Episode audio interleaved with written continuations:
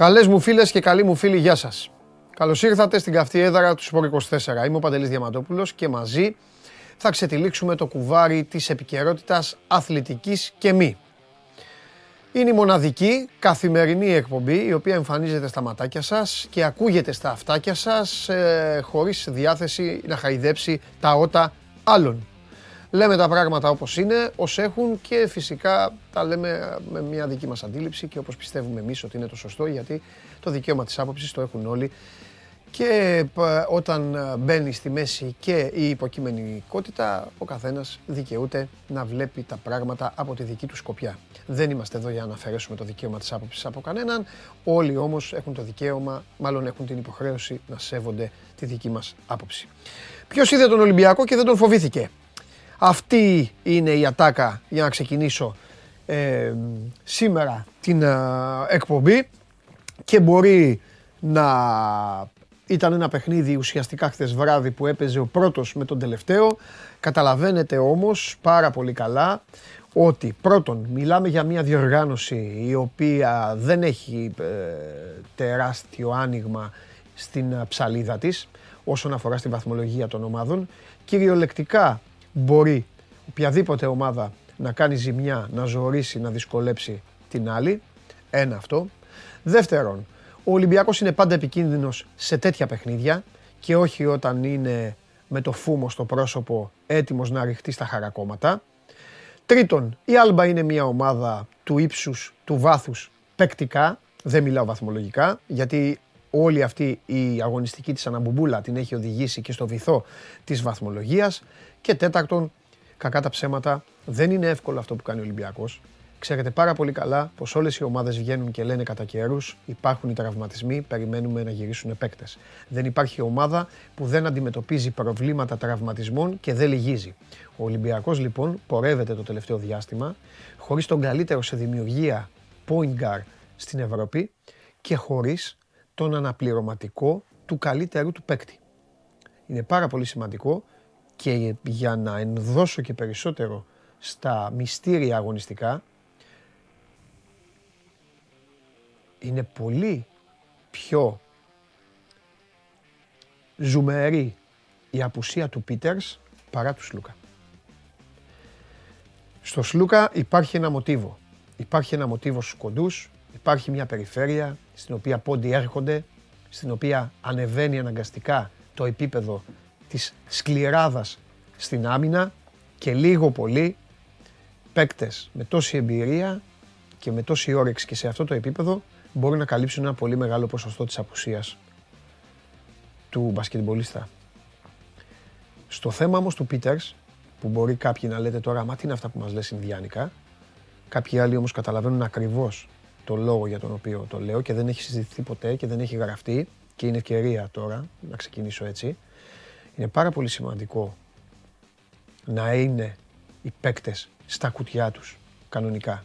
Ο Ολυμπιακός λοιπόν έχει ένα Βεζέγκοφ που κάνει άλλη μια συγκλονιστική σεζόν, προέρχεται από τραυματισμό, μπαίνει να παίξει και ο άνθρωπος ο οποίος αποκτήθηκε για να μοιράζεται το χρόνο μαζί του, γιατί έτσι αποκτήθηκε, δεν αποκτήθηκε για να παίζει ο Πίτερς ε, 8 λεπτά σε κάποια παιχνίδια στη δεύτερη περίοδο, γιατί και ο Μπαρτζόκας δεν μπορούσε να φανταστεί δικαίως ότι ο Βεζέγκοφ θα συνέχιζε να κάνει το Χάλαντ. Ο παίκτης αυτός λοιπόν λείπει. Παρ' όλα αυτά, η συνοχή του Ολυμπιακού και ο τρόπος με τον οποίο είναι δουλεμένη η ομάδα και έχει μπει στις ε, ράγες, φέρνει, τον φέρνει σε μια τέτοια κατάσταση να ξεπερνάει ακόμη και αυτήν την απουσία. Ο Ολυμπιακός λοιπόν κερδίζει 93-60 χθες στο Βερολίνο, συνεχίζει να αναπνέει, όχι απλά να αναπνέει, έχει ε, κάνει αρκετά μεγάλη επίδειξη δύναμης. Αν υπάρχει ένα, ένα ερωτηματικό μεγάλο, είναι λογικό, είναι η εποχή όσον αφορά στην Ευρωλίγκα. Δηλαδή πόσο θα αντέξει, πώς θα είναι στο μέλλον, πώς θα είναι στα play-off, γιατί ο Ολυμπιακός θα μπει στα play-off. Ε, δεν νομίζω ότι μπορούμε να κάνουμε συζήτηση γι' αυτό. Και πώς θα κυλήσει το πράγμα μέχρι το τέλος των υποχρεώσεών του στην Ευρώπη. Αυτά όσον αφορά το χθεσινό. Θα τα πούμε και αργότερα εδώ όταν θα έρθει ο Τρίγκας να συζητήσουμε και ε, λίγο για Παναθηναϊκό. Να δούμε τι έχει και ό,τι άλλο υπάρχει από το μαγικό χώρο του μπάσκετ. Μεγάλη νίκη και του Προμηθέα απέναντι στη Σλάσκ του Βρότσλαβ η Σλάσκ που έπαιζε και αυτή κάποτε Ευρωλίγκα με 90-66. Κατά τα άλλα, χιόνια στο καμπαναριό, το παιχνίδι αυτή τη στιγμή Λαμία ΠΑΟΚ είναι ένα αμφιβόλο, θα πρέπει να καθαριστεί ο αγωνιστικός χώρος, να δούμε τι θα γίνει. Ο Πάοκ είναι στη Λαμία. Ο Ρασβάν, ο φίλος μου, έχει βάλει τα γάντια, έχει βάλει το σκούφο και κόβει βόλτες και δεν ξέρει αν θα παίξει η ομάδα του.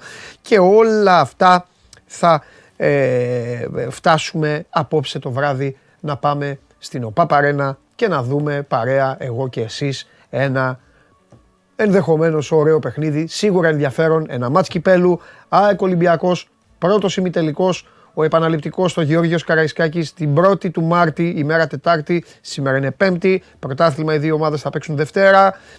Και εσείς τη βλέπετε την εκπομπή αυτή και την καμαρώνετε on demand. Μένει για να γουστάρετε να τη βλέπετε όπως μου στέλνουν κάποιοι φίλοι μου στο δικό μου το Instagram. Ε, δουλεύουμε τώρα, βλέπουμε ε, ή τρέχαμε με τα παιδιά και τώρα απολαμβάνουμε την εκπομπάρα και τα λοιπά και τα λοιπά. Τη βλέπετε ολοζώντανη, την ακούτε ολοζώντανη μέσω της εφαρμογής TuneIn, ανεβαίνει στο Spotify με τη μορφή podcast και με την εφαρμογή Android Auto μπορείτε να οδηγείτε και να ακούτε την αγριοφωνάρα μου. Έχετε έρθει εδώ, έχετε μαζευτεί, φοβερή, ε, λοιπόν, αρχίζετε τώρα πάλι τα δικά σας. Ρε παιδιά, δεν, ρε παιδιά τώρα, να, θα το πω σήμερα από την αρχή έτσι, μια και είμαστε λίγο, έχω πει δεν είμαστε τώρα σε κανάλι τηλεόρασης για να είμαστε λίγο πιο. Ε, θέλω να σας ρωτήσω κάτι πραγματικά με όλη μου την αγάπη, γιατί να σα πω κάτι. Η επιλογή σας είναι να κάθεστε να με βλέπετε και σας ευχαριστώ πάρα πολύ. Άμα θέλατε, θα σκόνασταν να φύγετε. Οπότε είμαι υποχρεωμένος να σας ρωτήσω με αγάπη αυτό το πράγμα και θα σας ρωτήσω. Και θέλω τώρα κανονικά να μου απαντήσετε. Όμως γιατί πραγματικά ρωτάω σοβαρά. Κάνω ένα πρόλογο. Ρίχνω μια πρώτη ματιά εδώ και είναι σαν να μην έχει περάσει μια μέρα, ρε παιδιά. Γράφετε συνέχεια τα ίδια και τσακώνεστε συνέχεια, συνέχεια, συνέχεια για τα ίδια. Και τώρα θέλω να σας ρωτήσω. Δεν βαριέστε. Μόνο αυτό θέλω να μου πείτε. Δεν βαριέστε. Πού, τι βρίσκεται αυτή, πού τι βρίσκεται αυτή την όρεξη, ρε παιδιά; Όχι, τα παιδιά μου λένε εδώ, τώρα παίζει για τα trade στο NBA, θα πούμε, θα έρθει ο Τρίγκας και θα πούμε. Παρακαλώ κύριε Ντενής να ενημερώσει τον Τρίγκα ότι θα πούμε και για, για NBA. Έχουν γίνει φοβερά πράγματα. Ε. Kevin Durant στου Suns και αυτά. Πιστεύω να τα ξέρετε. Καλά, εσείς τα ξέρετε. Απ' έξω τα ξέρετε. Λοιπόν, ρε παιδιά, αλήθεια σας λέω. Ρε. Τώρα, άμα απαντάνε κάποιοι άλλοι, λέει παιδάκια είναι, τα πρόβατα δεν βαριούνται. Γράψους λέει παντελή, δεν καταλαβαίνω. Μα γιατί δεν με ενοχλούν τα παιδιά, τι να τους γράψω, ρε. Μα ξεκίνησα λέγοντας ότι εδώ παρέα κάνουν. Βλέπουν την εκπομπή προφανώς. Αλλά χθες μου έκανε μεγάλη εντύπωση. Να σας πω και τι άλλο. Είχε έρθει εδώ ο Μάνος και έλεγε για τους σεισμούς, έλεγε για τους νεκρούς, έλεγε για κάποια πράγματα. Μετά έλεγε για την καθημερινότητά μας. Δεν υπάρχει αντίδραση, δεν υπάρχει τίποτα. Και καμιά φορά, άμα εδώ χαλαρώνουμε λίγο σε κάποια ενότητα, δεν γελάτε, δεν ευχαριστιέστε. Δεν ευχαριστιέστε. Δηλαδή, ε, είχε έρθει χθες ο Τόνι εδώ και μιλάγαμε για το LOL και αυτά τα υπόλοιπα και εσείς συνεχίζετε και τσακώνεστε για το τέτοιο. Δεν ξέρετε πόσα προβλήματα έχει ο κόσμος. Πώς, τι. δηλαδή, αυτό που λέει τώρα ο τέτοιος, συμφωνώ με το φίλο ότι είναι ανίκητο αυτό το άθλημα. Συμφωνώ. Αλλά αυτή είναι η τέτοια μου, η απορία μου. Δηλαδή, ούτε καλημέρα δεν λέτε ρε. Δεν λέτε καλημέρα ρε. Αρχίζετε και αρχίζετε και λέτε, εκτός αν σας, βά, σας βάζουν. Μου λέει, με πέτυχαν στον δρόμο και μου λέει, μην ασχολείσαι, μου λέει, αυτούς μου λέει, τους βάζουν και τους πληρώνουν. Τώρα αλήθεια, υπάρχει εδώ μέσα, σκηνοθέτη, συγγνώμη, θα σου δώσω το λόγο. Ε, τώρα, εδώ πέρα, θέλω, τώρα εδώ πέρα, δηλαδή υπάρχετε κάποιοι οι οποίοι τώρα πληρώνεστε για να βλέπετε μένα. Αλήθεια. Και να γράφετε. Δεν θέλω να το πιστεύω αυτό. Αυτό είναι τρομερό. Πρέπει να επέμβει ο Μητσοτάκης. Ο Τσίπρα, όχι, ο Μητσοτάκης είναι ο πρωθυπουργός. Πρέπει να επέμβει το κράτος. Αυτό τι είναι. Αν υπάρχει αυτό, γιατί μου το λένε, μου το λένε στο μου λένε, πω, μου λέει να δεις εκεί, αυτή μου λέει. Εσείς, σοβαρευτείτε λίγο. 2023 έχουμε. Φλεβάρι. Κρύο κάνει. Άλλοι δεν έχουν οι άνθρωποι να βάλουν πετρέλαιο. Και τσακώνεστε. Εν τω μεταξύ ξέρετε γιατί τσακώνεστε. Τσακώνεστε για πράγματα και για ανθρώπους. Οι οποίοι όλοι αυτοί είτε παίζουν, είτε διοικούν, είτε κάνουν είτε προπονούν, έχουν να ζήσουν και τα δισέγγονά τους. Και εσείς ορισμένοι ρε παιδιά ψάχνετε να βρείτε, να πιάσετε ένα, ένα στοίχημα που λέω και τσακώνεστε. Τι δεν δηλαδή. Τι να πω τώρα. Κανένα ενδιαφέρον, ρε παιδιά. Δεν έχει δηλαδή, μια ενδιαφέρον να πάτε κάπου να δείτε. Κάνα κορίτσι να πάτε καμιά βόλτα, τίποτα. Εδώ μπαίνετε εδώ το πρωί και λέτε αρχίζετε. Τα ψεύτικα τα τέτοια, το πέναλτί σου, τα ψεύτικα για αυτά. Ήθελα καιρό να, το, να τα πω μαζί σας. Αυτά. Ε, ε, ήρεμα, δηλαδή δεν με πειράζει. Σας είπα, ξεκινάω καλά κάνετε και είστε εδώ. Χαίρομαι που είστε. Αλλά. Και όχι τίποτα άλλο. Εδώ βλέπουν χιλιάδες άνθρωποι. Αν δείτε στο τέλος την εκπομπή όλη την ημέρα, έχουν δει χιλιάδες. Βλέπουν άνθρωποι. Ρε. Δεν, δεν τρέπεστε, ας πούμε, που σας βλέπουν άνθρωποι εδώ. Διάφοροι επιστήμονες, μεροκάματοι, άνθρωποι που βγάζουν μεροκάματο. Και εσείς τώρα δεν.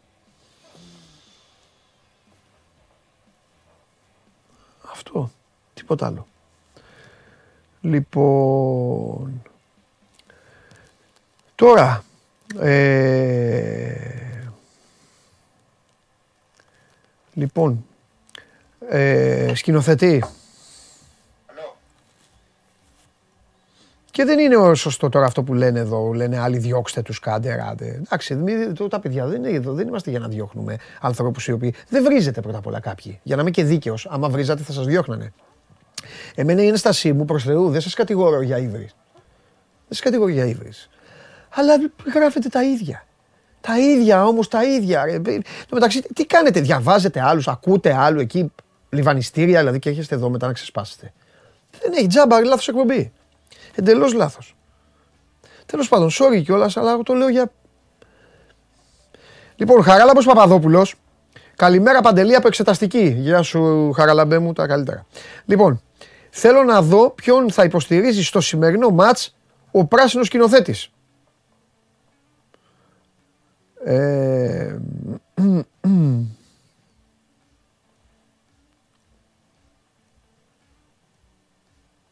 Θα μιλήσεις, θα μιλήσεις, έχω να κάνω και εκπομπή. Ε, τι να πω, ρωτάει κάτι ένας άνθρωπος. Θα δεις με το πρώτα απ' όλα αυτό το παιχνίδι. Θα το... Να απαντήσω λοιπόν. ότι τον ένα και μοναδικό αντίπαλό μου τον θέλω κουρασμένο. Για ξαναπες. Τον έναν και μοναδικό αντίπαλό μου τον θέλω κουρασμένο. Ναι, έναν και μοναδικό. Ξέρουμε για σένα ποιος είναι αυτός. Τον θες κουρασμένο. Άρα, άρα είσαι με τον Ολυμπιακό. Ναι. Για να κουραστεί πρέπει να παίζει. Να προχωράει. Ε; Να παίζει, να κουραστεί. Εντάξει. Ένας είναι ο αντίπαλος. Εντάξει σκηνοθέτη, μας κάλυψες. Η ΑΕΚ δηλαδή, η ΑΕΚ, η ΑΕΚ τώρα άμα αποκλειστεί όμως να είναι ξεκούραστη, να είναι αυτό δεν σε απασχολεί. Ποια; Έλα. Ποια; Ποια; Αυτή είναι η απάντησή σου; Ε, ναι. Πάμε στην ομάδα σου.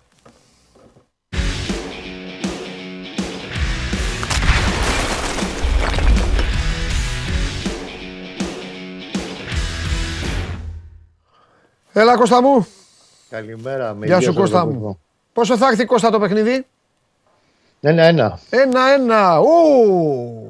Γκολ γκολ. Ο Κώστας Γουλής λέει γκολ γκολ. Under. Στοιχηματικά. Μεταφράζω. Ε, Δύο-τρία γκολ. Και αυτά. Λοιπόν, για πες, ήθελα τώρα. Δε, μου, μου είπαν τα παιδιά μου. Λέει να τον βγάλουμε τον Κώστα. Μου λέει τώρα σήμερα είναι η μέρα κυπέλου. Τώρα ο Κώστας θα είναι αγανακτισμένος. Λέω δεν πειράζει, βγάλτε τον. Να τον δούμε αγανακτισμένος. Δεν είναι θέμα αγανάκτησης, ρε παιδιά. Έχει πράγματα και είπα, είπα, θα σου πω τι τους είπα. Καθόλου mm. αγανακτισμένος. Είναι στα ζεστά του. Γιατί διαφορετικά θα ήταν έξω από το γήπεδο της Λαμίας. Θα τουρτούριζε και θα έλεγε ρε παιδιά, θα γίνει το παιχνίδι, δεν θα γίνει. Αυτό. Εποχές 17, ε. Ναι. Θυμάστε το μετροχιόνι, εκείνη την τεσσάρα που θα πάει. Έτσι, έτσι, έτσι. Που είχε ένα μετροχιόνι. Για όλους, όχι μόνο για τους Πεσπαμέκου και για τους Λαμιώτες ήταν. Αλλά ήταν κακή εμπειρία εκείνο το μάτσο. Τι έχει η ομάδα, για πες τίποτα. Ο παραμονές Χριστουγέννων, τι θυμήθηκες τώρα. Ναι, σωστά, ήταν και γιορτέ. Ε, κοίταξε, έχει το αγωνιστικό, έχει και το εξαγωνιστικό. Πάμε λίγο να σκουπίσουμε το δεύτερο σκέλος. Ναι. Το Παναγιακό χθες το μεσημέρι έχει, κάνει, έχει ενημερώσει το μονομελές πειθαρχικό όργανο του Super League ότι θα κάνει πρόσθετη παρέμβαση στη σημερινή πρώτο Θεός. Στη μία και μισή είναι προγραμματισμένη να γίνει εκδίκαση σε πρώτο βαθμό του Ατρόμητος ΣΑΕΚ ως έχουν ένομο συμφέρον λόγω της βαθμολογικής κατάστασης και ότι πλέον οι ισορροπίε βαθμολογικέ είναι στην κόψη του ξηραφιού. Νομίζω ότι λίγο αργότερα καμιά ώρα, μια μισή μετά ακολούθησε αντίστοιχη κίνηση και από τον Ολυμπιακό. Ναι. ναι. Αλλά δεν ξέρω και ως λεπτομέρειε. Εγώ ξέρω ότι σίγουρα ο Παναθυνακό ήθελε να εξ αρχής να είναι ε, παρόν σε αυτή τη διαδικασία. Σε όλους τους βαθμούς πλέον από τη στιγμή που έχει κάνει την πρόσθετη παρέμβαση. Την οποία αποφασίζει ο αθλητικός δικαστής αν θα την κάνει δεκτή. Αλλά νομίζω ότι δεν θα έχει λόγο να μην την κάνει από τη στιγμή που υπάρχει ένα συμφέρον του Παναθηναϊκού στην όλη υπόθεση. Και θα την παρακολουθήσει σε όλους τους βαθμούς, ακόμα και αν πάει στην Εφέσιον μετά ή στο ΚΑΣ. Ο Παναθηναϊκός έχει ζητήσει στο έγγραφο αυτό που έστειλε χθες ε, στο μονομελές πειθαρχικό όργανο ε, την, ε, ε, το, ουσιαστικά τον επανορισμό του αγώνα και να διεξαχθεί κανονικά και να μην το πάρει ΑΕΚ στα χαρτιά και θα έχει πολύ μεγάλο ενδιαφέρον να δούμε και τι θα πει και ο Παναθηναϊκός σε αυτή την υπόθεση σήμερα. Πρώτα Θεός, ξαναλέω, θα ξεκινήσει η εκδικασία της στη μία και μισή. Ναι, θα έχει ζούμε ναι. ημέρα σήμερα σε αυτό το κομμάτι. Θα πάει μόνο ο δικηγόρος Κώστα, ή θα υπάρχει άνθρωπος της διοίκησης να παρίσταται, να παρακολουθήσει; Ναι, όχι, κοίταξα. Καταρχήν έχει, ας πούμε, ο αντιπρόεδρος ο κ. Μπουτσικάρης, είναι και δικηγόρος, είναι στο, στη νομική ομάδα της Παπαθηναϊκός και είναι και αντιπρόεδρος. Σωστά, σωστά. Εντάξει, δύο, δύο σε ένα. Τρία σε ένα, όλα. Ναι, ναι, ναι. Μαζί με το δικηγόρο της ε, ΠΑΕ Παναθηναϊκός. Δεν το αποκλείω αυτό καθόλου. Πω, από αυτή η εκδίκαση θα γεμίσει δικηγόρους εκεί πέρα, από όλες τις ομάδες δηλαδή. Ε; Θα, θα είναι δυνατό. Ατρόμητος. Το ατρόμητο νομίζω ότι είναι ο Άλεξο Κούγια. Λοιπόν. Μαζί πέρα από την νομική ομάδα ότι έχει και τον Άλεξ Κούγια. Ναι, ναι, ναι, ναι, ναι, σωστό. ΑΕΚ, Ολυμπιακός, Παναθηναϊκός, τέσσερις. Κάτσα να δούμε, να μας πει ο Σάβα μετά τι θα κάνει και ο Πάοκ. Δεν θα πάει ο Πάοκ. Ο Πάουκ δεν υπήρχε περίπτωση εξ αρχής να σηκώσει σκόνη σε αυτή την υπόθεση. Μόνο ότι από όσο καταλαβαίνουμε όλοι, ούτε ο Πάουκ συμφωνεί με αυτό που πάει ναι. να γίνει. Γιατί ο Πάουκ ενδεχομένως και να αισθάνεται ηθικά δεσμευμένος απέναντι στην ΑΕΚ για το γεγονός ότι πριν από τρία χρόνια η ΑΕΚ δεν του είχε κάνει την ένσταση για τα δελτία. Okay. Ωραίο αυτό. Ωραία πάσα μου κάνεις. Θα ρωτήσω, το, θα ρωτήσω τον Τζιομπάνογλου να δούμε τι θα πει. Ε, είναι λογικό να το, να το κάνει κάτι τέτοιο. Ναι, παιδί μου, εντάξει, να μάθουμε, να δούμε αν γίνεται γι' αυτό. Το θεωρώ πολύ πιθανό. Βλέπεις ότι ο Πάουκ δεν έχει σηκώσει καθόλου το όλο θέμα. Ναι. Και τον Παναθηναϊκό σηκώθηκε γιατί πατήθηκε κάλος, όπως σου ξανέπα και. Ναι, ναι, ναι, με τον Μπρινιόλι. Το θέμα του Μπρινιόλι. Ναι. με την κροτίδα και που έσκασε κροτίδα. Mm-hmm. Τώρα, χτες, επειδή δεν τα λέμε πολύ συχνά για αυτό το κομμάτι, με μένα αξίζει να το συζητήσουμε και στο γήπεδο. Ήταν πάρα πολύ ωραία η προσπάθεια της ε, K19 του Παναθηναϊκού στο Youth League, στα knockout με την Πόρτο. Α, για πες, πες μου, ωραία, λέμε συνέχεια όλο για τη μεγάλη ομάδα, πες για τα παιδιά, ναι. Πώς, η Παναθηναϊκός φέτος συμμετείχε για πρώτη φορά στο Youth League. Ως πρωταθλητής φετινή σεζόν πήγε το, το μονοπάτι των πρωταθλητών έφτασε στη φάση των play-off εισόδου στους 16 με την Πόρτο σε νοκάουτ παιχνίδι. Πόρτο μαζί με άλλες 3-4 ομάδες, εντάξει δεν το συζητάμε για τον Άγιαξ, δεν το συζητάμε για την Πάγκερ Μονάχου, έχει συγκλονιστικές ακαδημίες. Και όντως στο πρώτο μήχρονο φαινόταν ότι υπάρχει μια μεγάλη διαφορά. Ναι. Ε, αλλά είναι συγκινητική προσπάθεια που κατέβαινα στο δεύτερο ημίχρονο που πραγματικά έχει κάνει τρομερή εμφάνιση η πιτσερικαρία του Παναθηναϊκού. Την έχει φέρει στα όρια στην Πόρτο. Έχει πάρει εν τέλει πρόκριση η Πόρτο στο 71 με ένα πολύ ωραίο γκολ. Έχει χάσει ευκαιρίες. Είχε δοκάρι όπως είχε και η Πόρτο δοκάρι. Γενικά ήταν πάρα πολύ ωραίο όλο το κόνσεπτ και για τα παιδιά, δηλαδή τη σκασίλα μετά στα πρόσωπά τους που δεν πέρασαν. Ναι, ναι. Και έχει και τρία τον κόσμο που είχε πάει, γιατί είχε αρκετό κόσμο για τέτοιο παιχνίδι. Δηλαδή είχε πάνω από 2-2.500 κόσμο χτες στο, στο γήπεδο και με τόσο κρύο, έτσι. Mm-hmm. Και το χειροκρότημα και τα παιδάκια που στεναχωρήθηκαν. Έχει τρία-τέσσερα παιδιά αυτή η ομάδα. Κάποιου έχει πάρει ήδη και στις προετοιμασίες μαζί του Γιωβάνοβιτς. Που αξίζει να τα δει με μεγαλύτερη προσοχή ο Παναθηναϊκός. Δεν είναι μόνο ο Μπιλάλ. Ο Μπιλάλ είναι το παιδί που φαίνεται γιατί έχει βάλει τα 9 γκολ σε όλη αυτή την πορεία προς το Youth League και γενικά έχει τραβήξει πάνω του πολύ ε, μεγάλο, μεγάλο, μεγάλη προσοχή. Έχει πάει χθε στο γήπεδο και ο Γιωβάνοβιτς ναι. για να δει τους μικρούς, τον Κυριόπουλο, τον Σιμεωνίδη που τους είχε πάρει μαζί του στην προετοιμασία και άλλα παιδιά. Μένα μου κάνει πολύ καλή εντύπωση ο Παυλάκης στο αριστερό μπακ, που είχε και μια στάρα στο δοκάρι. Τέτοιο ούτε από αριστερό μπακ του Παναθηναϊκού δεν έχω δει ούτε από το Χουάνκαρ. Mm-hmm. Να τα λέμε. Είναι καλό να το αισθάνεται και ο, το γκρουπ αυτό στο οποίο γίνεται πολύ καλή δουλειά ότι είναι κοντά και η πρώτη ομάδα και είναι ο Γιωβάνοβιτς εκεί. Από το, όλο γενικά, από το Μίνχ έχεις δει όμως. Βεβαίως. Το Μίνχ είναι ένα άλλο πράγμα Μίνχ. Έτσι. Για πες. Ένα παίκτη άλλου επίπεδου. Και μιλάμε τώρα, φαντάζομαι, πέρασαν και 18-19 χρόνια έτσι. Ε, αυτό γιατί εντάξει πρέπει να παίρνουν και αυτά τα 5 λεπτά δημοσιότητας και οι μικροί για αυτή την προσπάθεια που έκαναν ε, φέτος και είχε πάρα πολύ κόσμο και από σκάουτ, όχι μόνο για τον ε, για της Σπόρτο ή για τον ε, Μπιλάλ. Εγώ λέω να κρατήσουμε την περίπτωση του Καλοσκάμι στο μυαλό μας, να τον έχουμε στο, το μικρό στο, στα προσεχώς και στην προετοιμασία λογικά κάποια στιγμή το καλοκαίρι θα τον πάρει πιστεύω ο Γιωβάνοβιτς. Δεν θα βάλεις να κάνω συγκρίσεις. Είναι ένας ποδοσφαιριστής με χαρακτηριστικά τύπου Κωνσταντέλια. Μμμ. Εντάξει, ο Σταντέλια φέρεται το παιδί ήδη, γιατί είναι σε άλλο level, δεν το συζητάμε. Αλλά έχει μια προδιάθεση και ένα μ, ποιοτικό πακέτο που μπορεί το παιδάκι αυτό να βγει κάποια στιγμή και να ε, προσφέρει ένα πολύ ωραίο δεκάρι στον Παναθηναϊκό από τα σπλάχνα του. Μμμ. Σταρό δέκαρο, γιατί παίζει και στο 8, παίζει και στο 10. Μάλιστα. Αυτά και με τους μικρούς. Ωραία. Εύχομαι αυτά τα παιδιά να μην ακούσουν τους γονείς τους. Εύχομαι να γλιτώσουν από τους σκάουτς και από τους, α, από τους μανατζαρέους. Θα σε πάω στη Chelsea, θα σε πάω στη, στη Manchester United. Ναι, να σωστό. μείνουν, να μείνουν, α, να μείνουν α, στην ομάδα αυτή που αξίζουν και να, να παίξουν λίγα χρονάκια μέχρι να έρθει η ώρα να την αφήσουν.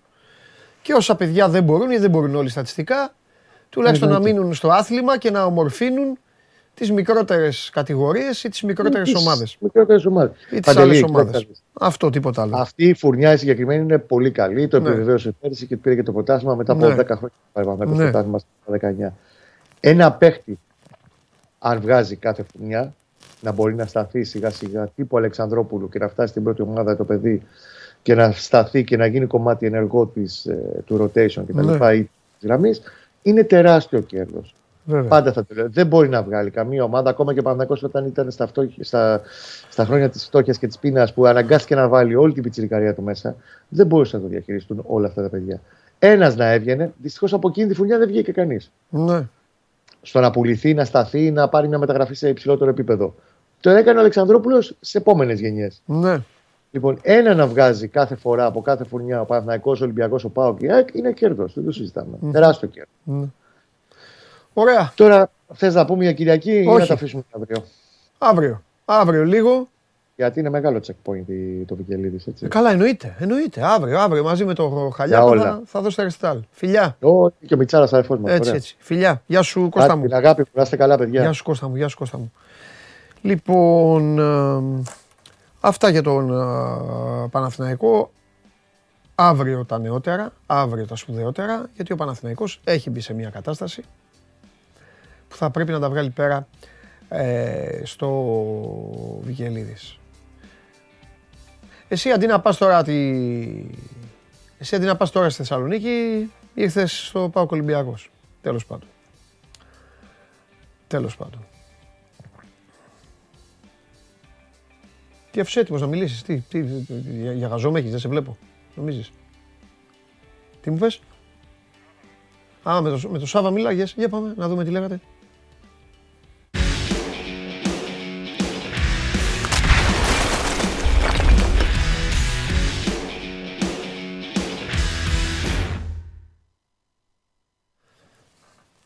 Καλώς το, Ποιος φι- μίλαγε μαζί μου; καλώς το φίλο μου. Τι κάνουμε; Καλά, αγόρι μου. Καλά. Καλά, ρε Παντελή. Ξέχασε το πλυντήριο. Ε, Ξέχασε το πλυντήριο. να πατήσω τα κουμπιά, ρε. Γιατί ρε Παντελή το ξέχασες; Δεν το ξεχνάω, συνέχεια πατάω τα κουμπιά. Και τι είμαι, ρε, κουμπο, κουμποπατητής; Το LeBron Base, το LeBron James όμως και το ρεκόρ δεν το ξέχασες; Το πρώτο πράγμα που έκανα με το, με το που ξύπνησα ήταν. Λέω, το έκανε το, ρε- το, το, κα- το, έκανε το ρεκόρ ο Βασιλιάς, κάτσε να δω, έτσι ήμουνα. Εντάξει. Ορισμένες φορές στα σπίτια υπάρχει ο, υπάρχει ο κανόνας των Ηνωμένων Πολιτειών. Δηλαδή, Ε, ε, μη, μη, μη μιλήσεις, ό,τι πεις θα χρησιμοποιηθεί εναντίον σου. σωστό. Αλλά δεν, δεν με ενδιαφέρει. Θα σαν, τους Ντα- σαν τους Ντάλτον κι εγώ. Θα, θα κάνω αποδράσεις. Θα δραπετεύσεις. Ναι. Λοιπόν, να σου πω. Τι γίνεται τώρα, θα Χαμός γίνει. γίνεται στην Το Αθήνα. παιχνίδι, το παιχνίδι θα γίνει; Κοίταξε, από ό,τι έχω καταφέρει να σταχυολογήσω, Μισό Θα λεπτό, γίνει. γιατί Θα μου πάνε. γράφει ο Ντενής Μάρκο τώρα, ο συντάκτης μας εδώ, ότι θύμα άγριας δολοφονίας έπεσε ο άλλοτε παίκτης Ξάνθης, Βολκά, Βολκάν Καχραμάν, σε ηλικία 43 ετών, νεκρός από πυροβολισμό στο κεφάλι. Με το δολοφόνο να αυτοκτονεί στη συνέχεια. Μάλιστα. Σκότωσαν Πού το, έγινε; σκότωσε κάποιος τον Καχραμάν και μετά αυτοκτόνησε.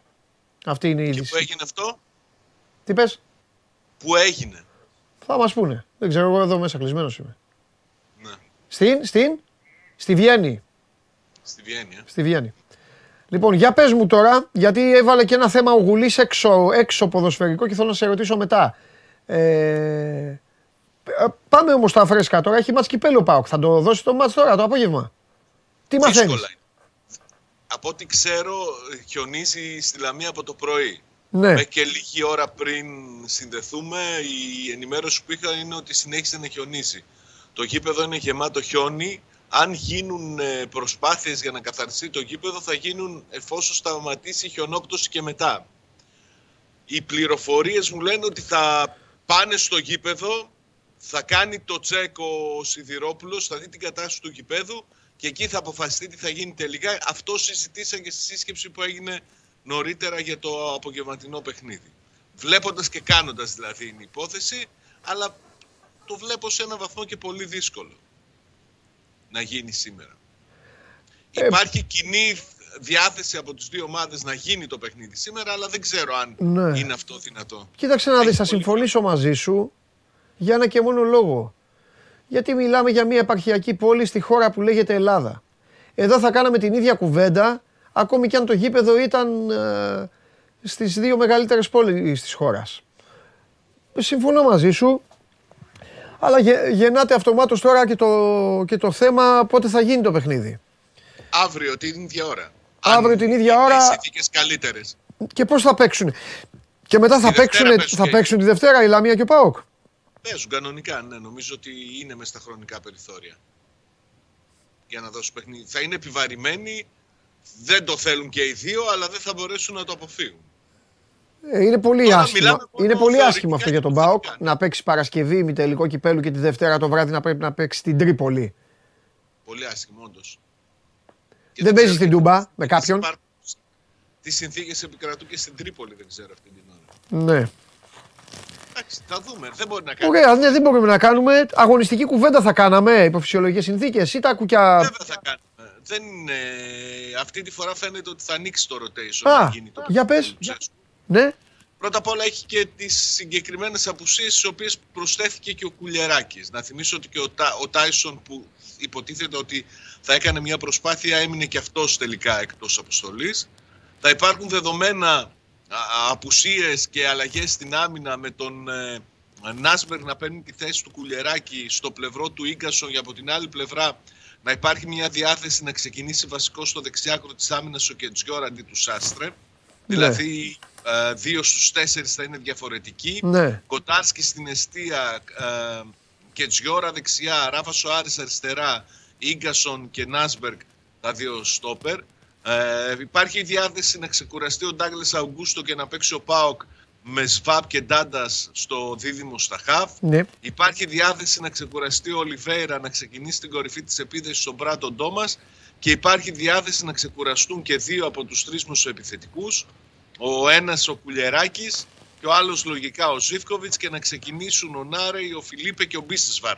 Όλα αυτά εδώ στη Θεσσαλονίκη πριν πάει η- η ομάδα στη Λαμία γιατί καταλαβαίνεις ότι τώρα με το γήπεδο και ε, τις συνθήκες που επικρατούν εκεί πολλά μπορούν να ανατραπούν ακόμη και στις σκέψεις του, του Ρασβάν Λουτσέσου. Ναι, μόλις, μόλις ε, πριν λίγο έκανε και στο ραδιόφωνο ο κύριος Πανουργιάς Παπαϊωάννου εκ μέρους της Λαμίας έκανε δηλώσεις και είπε το πιθανότερο είναι να βληθεί το παιχνίδι λόγω καιρικών συνθήκων δεδομένου ότι, ε, πως το χιόνι έχει σκεπάσει τα πάντα.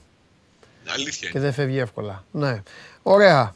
Κρατάμε λοιπόν στο μυαλό μας αυτή τη στιγμή, πέρα από αυτά που, ε, που είπες, ε, τα, τα υπερχρήσιμα όσον αφορά στην ομάδα, ότι πιθανότατα θα χρειαστεί να, τα, να χρησιμοποιηθούν αύριο, αν και εφόσον αύριο έχει τελειώσει αυτή η ιστορία. Έτσι είναι οι καιρικές συνθήκες, με τον καιρό δεν παίζουμε. Λοιπόν, ωραία, πάει αυτό. Πες μου το άλλο. Σε, πιστεύει, συμφωνείς με αυτό που λέγεται, το είπε προηγουμένως ο Κώστας ο Γουλής, ότι ο ΠΑΟΚ κρατάει αυτή τη στάση, ε, ναι δεν, συμφων, δεν συμφωνώ με τα δοκάρια, με τις μεζούρες και με όλα αυτά, αλλά δεν θα κάνω αυτό που κάνουν όλοι οι άλλοι. Και ο Κώστας το μετέφρασε ότι ο, Πα- ο ΠΑΟΚ έχει ηθική δέσμευση στην ΑΕΚ λόγω του πριν τρία χρόνια η ΑΕΚ δεν το κυνήγησε αυτό το θέμα το περιβόητο με τα δελτία. Ε, θεωρείς ότι υπάρχει αυτό. Ε, Μπορεί Δεν να... ξέρω αν Α, υπάρχει ηθική δέσμευση και να, αν είναι αυτός ο λόγος. Ναι, Αν είναι να ψάξουμε ηθικές δεσμεύσεις θα, θα μπορέσουμε να βρούμε πολλές και για αρκετές άλλες ομάδες. Ναι, ναι, εννοείται. Νομίζω ότι ο Πάο κρατάει μια στάση, μια στάση ουδέτερη στο, στο θέμα αυτό από την πρώτη στιγμή. Ναι. Δεν είναι μόνο ότι δεν κάνει πρόσθετη παρέμβαση ή δεν έχει βγάλει ανακοίνωση ή οτιδήποτε άλλο. Δεν έχει κάνει ε, ούτε ένα σχόλιο σχετικά με το θέμα. Ναι. Από επίσημα χείλη ούτε καν με τη μορφή διαρροής. Εντάξει, είναι λίγο, είναι λίγο παράξενο θα πω εγώ, τώρα που κάνουμε μια συζήτηση χαλαρή καφετέριας. Είναι λίγο παράξενο από την άποψη ότι ο Ρασβάν βγαίνει κάθε τρεις και λίγο και λέει ότι του έχουν κλέψει το πρωτάθλημα. Και τις Δεν σχέση λέω έχει ότι αυτό. το, δεν εννοώ, του το έχουν κλέψει, δεν εννοώ του αεκτζίδε, γιατί εδώ ε, ε, θέλω και μεταφραστεί όπως έχω πει, πρέπει να φέρνω. Εννοεί ότι έχει ένα κλεμμένο πρωτάθλημα, έχει χάσει ένα πρωτάθλημα. Και το πηγαίνει Ναι. στο μάτς εκείνο με την ΑΕΚ. Και στο προηγούμενο με τον Ολυμπιακό. Ποιο προηγούμενο; Με τον, ε, με τον Γκαρθία. Δύο παιχνίδια δεν γίνανε εκείνη τη σεζόν. Α, δύο παιχνίδια δεν γίνανε. Ναι, ναι, ναι. Νόμιζα, νόμιζα δύο πρωταθλήματα. Και λέω τι έβγαλες κι άλλο πρωτάθλημα. Δύο ναι. παιχνίδια δεν γίνανε. Για τα δύο τιμωρήθηκε με αφαίρεση βαθμών. Ναι. Είχε και αφαίρεση βαθμών από την επόμενη αγωνιστική περίοδο. Γι' αυτά συζητάει. Τώρα το τι έγινε στην, ε, στο Περιστέρι, φαντάζομαι ότι στον ΠΑΟΚ είναι πάγια η θέση τους ότι τα πάντα πρέπει να κρίνονται στους αγωνιστικούς χώρους. ναι. Τώρα γιατί δεν παίζει δυναμικά και να κάνει φασαρία γι' αυτό νομίζω ότι είναι. Όχι, παιδί και μου, μια μα δεν κάνει στάση φασαρία. ότι Να Και μην περίμενε. συμμετέχεις σε όλη αυτή την τοξικότητα. Βρε αγόρι μου, ηρέμησε λίγο. Ηρέμησε, ηρέμησε. Ήρεμος είναι. Ω, καθόλου. Ε, εδώ κάνουμε μια κουβέντα απλή. Όλες οι, ο- οι ομάδες αυτή τη στιγμή που είναι ένα μπουλούκι εκεί, ένα μπουλούκι μαζεμένο, παρίστανται στη διαδικασία. Και ο Πάοκ δεν παρίσταται. Και σε ρωτάω, ο Πάοκ, ας το πάρουμε λίγο, λίγο να το βάλουμε σε μια σειρά. Ο, ο Πάοκ τι θεωρεί σωστό; Θεωρεί σωστό αυτό που θεωρούν και οι άλλοι ή θεωρεί σωστό αυτό που θεωρεί η ΑΕΚ; Ας, ας πούμε αυτό πρώτα απ' όλα. Και το αν είναι εκεί ή δεν είναι δεν έχει σημασία. Πιστεύω- πιστε- Ο Πάοκ Επειδή θέλει δεν να υπάρχει παίξουν λόγο- Ατρόμητος ΑΕΚ ή να Φυσικά λήξει και θέλει. 0-3 το ματς. Φυσικά και θέλει να παίξουν και θέλει να κρίνονται όλα Α. τα παιχνίδια μέσα στους αγωνιστικούς Οκ. χώρους. Δεν το συζητάμε αυτό καν. Ναι. Οκ. Αυτό είναι άλλο πράγμα από το να κάνει ανακοινώσεις, πρόσθετες παρεμβάσεις και τα υπόλοιπα. Ναι. Εξήγησα και πριν. Ναι. Οκ. Ωραία. Ε, εντάξει. Κοίταξε, για ηθικές δεσμεύσεις που είπε ο Κώστας, σου επαναλαμβάνω.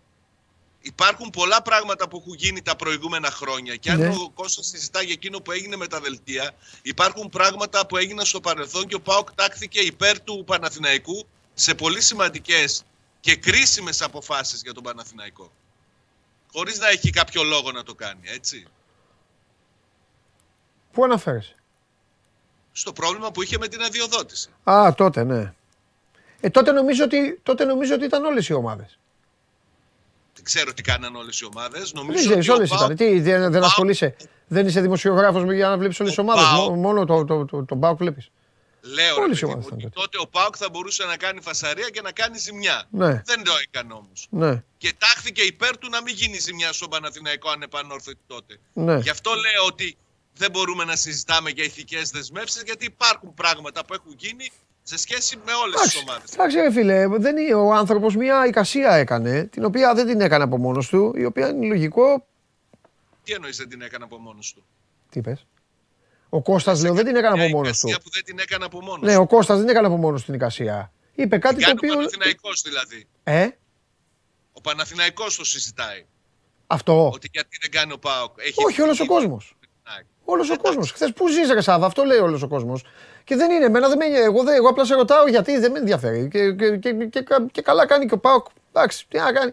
Και εγώ αν ήμουν ο Πάοκ μπορεί να έλεγα Άσε εδώ, άσου να μαλλιοτραβηχτούν, να τα βρουν πέρα μόνοι τους. Μπορεί να είναι και αυτό μια εξήγηση. Εντάξει. Ναι, αλλά, άμα το, ναι, αλλά άμα λήξει 0-3, μετά μην βγάλει ανακοίνωση.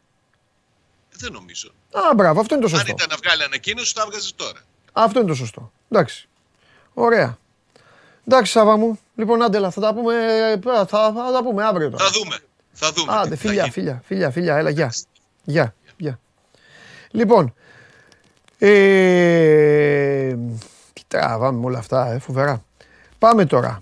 Λοιπόν, τώρα θα σταματήσει αυτή η, η κουραστική συζήτηση. Για μένα δηλαδή, έτσι κι αλλιώς. Υπερκουραστική. Για να πάμε σε ωραία πράγματα τα οποία τα ζήτησαν πάρα πολλοί από εσάς, εκατοντάδες από εσάς τα ζήτησαν. Έλα μέσα, έλα μέσα, έλα μέσα να μιλήσουμε. Έλα μέσα να μας δώσεις τα φώτα σου. Γιατί όλα στη ζωή δεν είναι Super League. Ευτυχώς που δεν είναι Super League. Ευτυχώς. Ευτυχώς. Τι έγινε ρε μεγάλε. Σας έφ- έφυγε, σας εγκατέλειψε, σας παράτησε. Πρώτα απ' όλα, να πω ότι κοντά μας είναι ο ένας και μοναδικός Στέφανος Μακρύς, ο άνθρωπος ο οποίος χθες όλος τυχαίως απουσίαζε, απουσίαζε, γιατί δεν άντεχε να πει μεγάλε λεμπρόν, γίγαντα, ήρα. Ήμασταν αποκλειστικά από τα χιόνια. Τι να κάνουμε. Είμαστε εντάξει τώρα; Τώρα είμαστε μια χαρά. Εντάξει. Και ο Λοιπόν. Λεμπρόν είναι μια χαρά. Και ο Λεμπρόν είναι μια χαρά και η πρώτη μου ερώτηση είναι η εξής. Τι κάναμε τώρα η, ο- η ομάδα, τι έκανε σε αυτές τις αλλαγές τώρα, έκανε τίποτα, τι θέλω να πεις. Έχει γίνει χαμός το πρωί. Α, μπράβο. Χαμός γενικά Ναι. στο NBA. Για όποιον δεν το γνωρίζει, οι Lakers δώσαν το Westbrook που το κυνηγούσαν από την αρχή τη σεζόν. Ο Westbrook έχει πάει στους Jazz μέσω τριπλής ανταλλαγής. Και οι Lakers ε, αντίστοιχα έχει πάει ο Mike Conley στη Μινεσότα, για όποιον ενδιαφέρεται. Ένας οπαδός στο Wolves δεν θα υπάρχει για την εποχή του Garnett στην Ελλάδα. Τέλος πάντων, και οι Lakers. Περίμενε. Ναι. Όποιος είναι Minnesota Timberwolves, κανονικά του ε, όμως ε, Timberwolves, όχι ναι του συμπαθώ, είμαι και λίγο έτσι και λίγο αυτό. Όποιος είναι Minnesota Timberwolves τώρα να στείλει. Λοιπόν, και οι Lakers καταφέρανε να πάρουν τρεις παίχτες με αυτή την ανταλλαγή που αλλάζουν. Δεν είναι ότι είναι star, αλλά είναι παίχτε που Μα δεν θέλω κολλάνε star. Τι καλά star? δίπλα στο LeBron. Ναι. Είδαμε- Έχουν πάρει τον D'Angelo Russell, ο οποίος επιστρέφει στο LA μετά από χρόνια, που είναι ένας πόνιγκα που σουτάρει καλά αποστάση και παίζει και επίκεντρο για τον Davis. Έχεις δίκιο κανείς μέχρι τώρα. Το Malik Beasley, ο οποίος είναι ένας microwave παίκτη, δηλαδή άμα πάρει φωτιά ξαφνικά αρχίσει και σουτάρει σαν να μην υπάρχει αύριο. Δεν έχει βρει σουτ που να μην του άρεσε αυτό το παιδί, απλώς το σουτάρει. Και τον Jared Vanderbilt, ο οποίος είναι υποτιμμένη κίνηση, αλλά είναι ένας αμυντικογενής ψηλός που παίζει το 4 και μπορεί να κάνει πραγματάκια. Ενισχύθηκε το λέει. Ξεκάθαρα. Και δώσαμε πίκα, ε, παρότι δεν θέλαμε. Ε, ναι, δεν γινόταν Άγιος. Τώρα όταν, για να πάρει κάποιος το Westbrook, στο τέλος, το με, συμβόλαιο με αυτά του. που τραβάμε, με αυτά που τραβάμε με- με- και με το Λεμπρόν και με όλα, στο τέλος θα, θα, θα, θα συμμετέχουμε στο draft κανονικά με επιλογή το 35. δεν θα είναι η πρώτη φορά. Μην είναι, δεν έχεις καν. Να ξέρεις.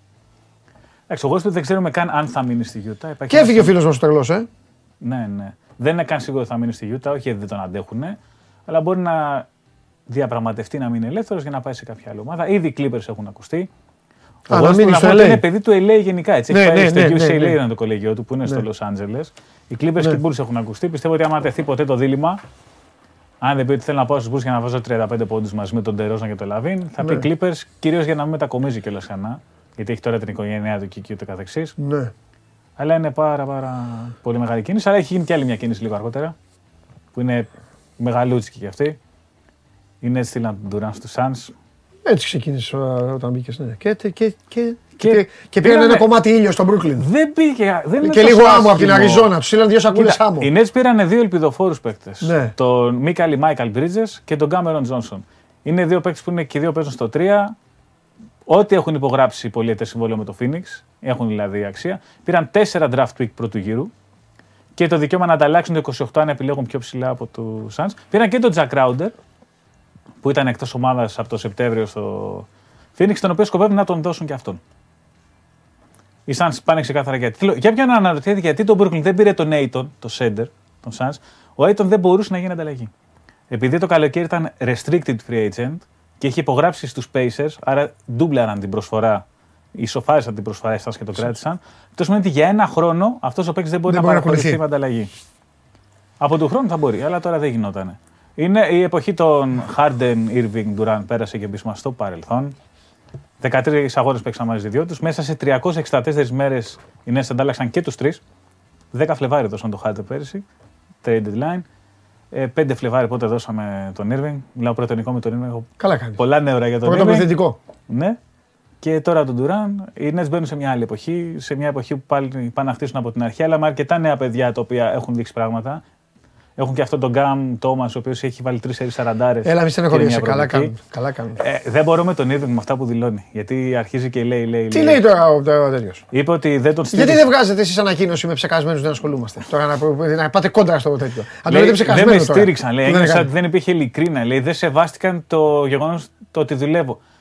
Το μισό διάστημα δεν τον είδαμε στο γήπεδο γιατί ήταν εκτός αγώνων. Αυτό, αυτό να πεις. Πώς να ξέρω. Τώρα, άμα στο σπίτι Ρε, του εκεί που έχει ανεμβολίαστε τον παλάκι τώρα. στο σκύλο του και μετά παίζει να στην μπασκέτα του σπιτιού του αυτό το θεωρεί προπόνηση, είναι δικό του θέμα.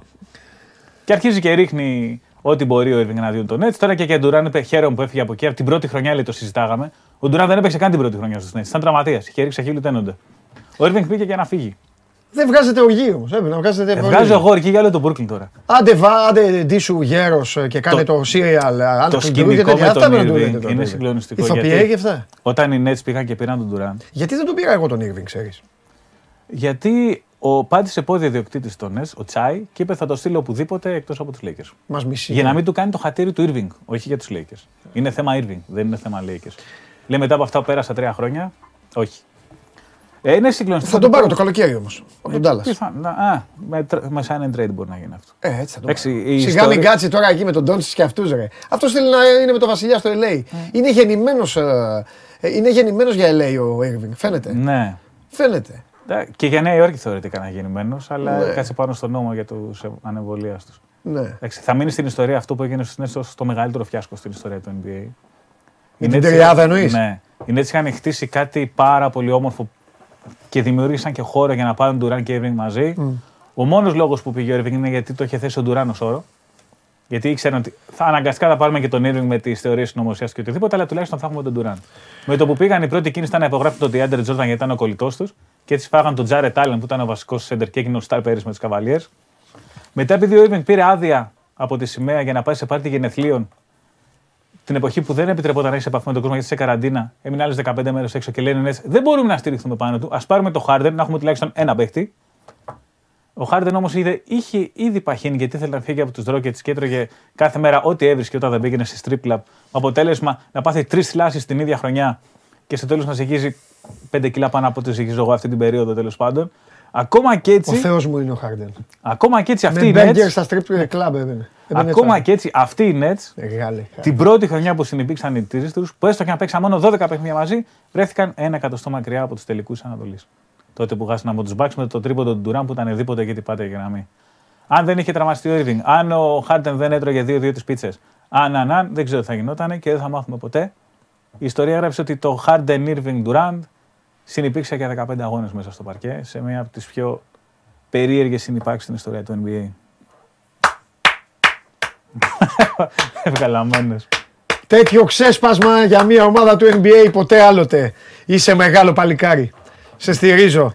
Εντάξει, τον Σε πρόβλημα στηρίζω πονάει. και σε καταλαβαίνω. Είσαι μεγάλο παλικάρι. Σε καταλαβαίνω, αγόρι μου. Εδώ έχω τη μεγαλύτερη ομάδα του πλανήτη. Το μεγαλύτερο παίκτη του πλανήτη και μας βάζουν, οι διαιτη... μας βάζουν οι διαιτητές. Μας βάζουν όλοι. Δεν μου στέλνουν μηνύματα. Ε, κάνατε το ρεκόρ με την Οκλαχώμα για να μην το κάνετε με το Milwaukee. Ό,τι θα το κάναμε. Ό,τι θέλει να το κάναμε. Έτσι, τι να κάνουμε τώρα.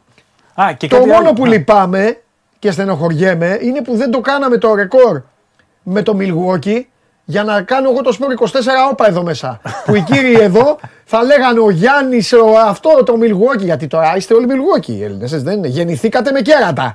Όλοι με κέρατα γεννηθήκατε ξαφνικά. Λοιπόν, ακόμη και όσοι δεν χρειάζεται να τα έχετε. Λοιπόν, ε, Έχασαν οι Lakers πάντως. χάσαμε. Ε, θα χάναμε από αυτό. Θα Έχασε χάναμε από αυτό το ομάδα που παιχνίδι, ξεκίνησε με τρεις Williams στην πεντάδα. Θα το χάναμε αυτό το παιχνίδι, δεν μπορούσαμε να το πάρουμε έτσι κι αλλιώς. Και πάνω σε, Κατάλαβες. σε κουβέντα που Λοιπόν, κάναμε αναδιαστήματα υπάρχει μια φωτογραφία με το λεμπρό να βάζει το ιστορικό καλάθι.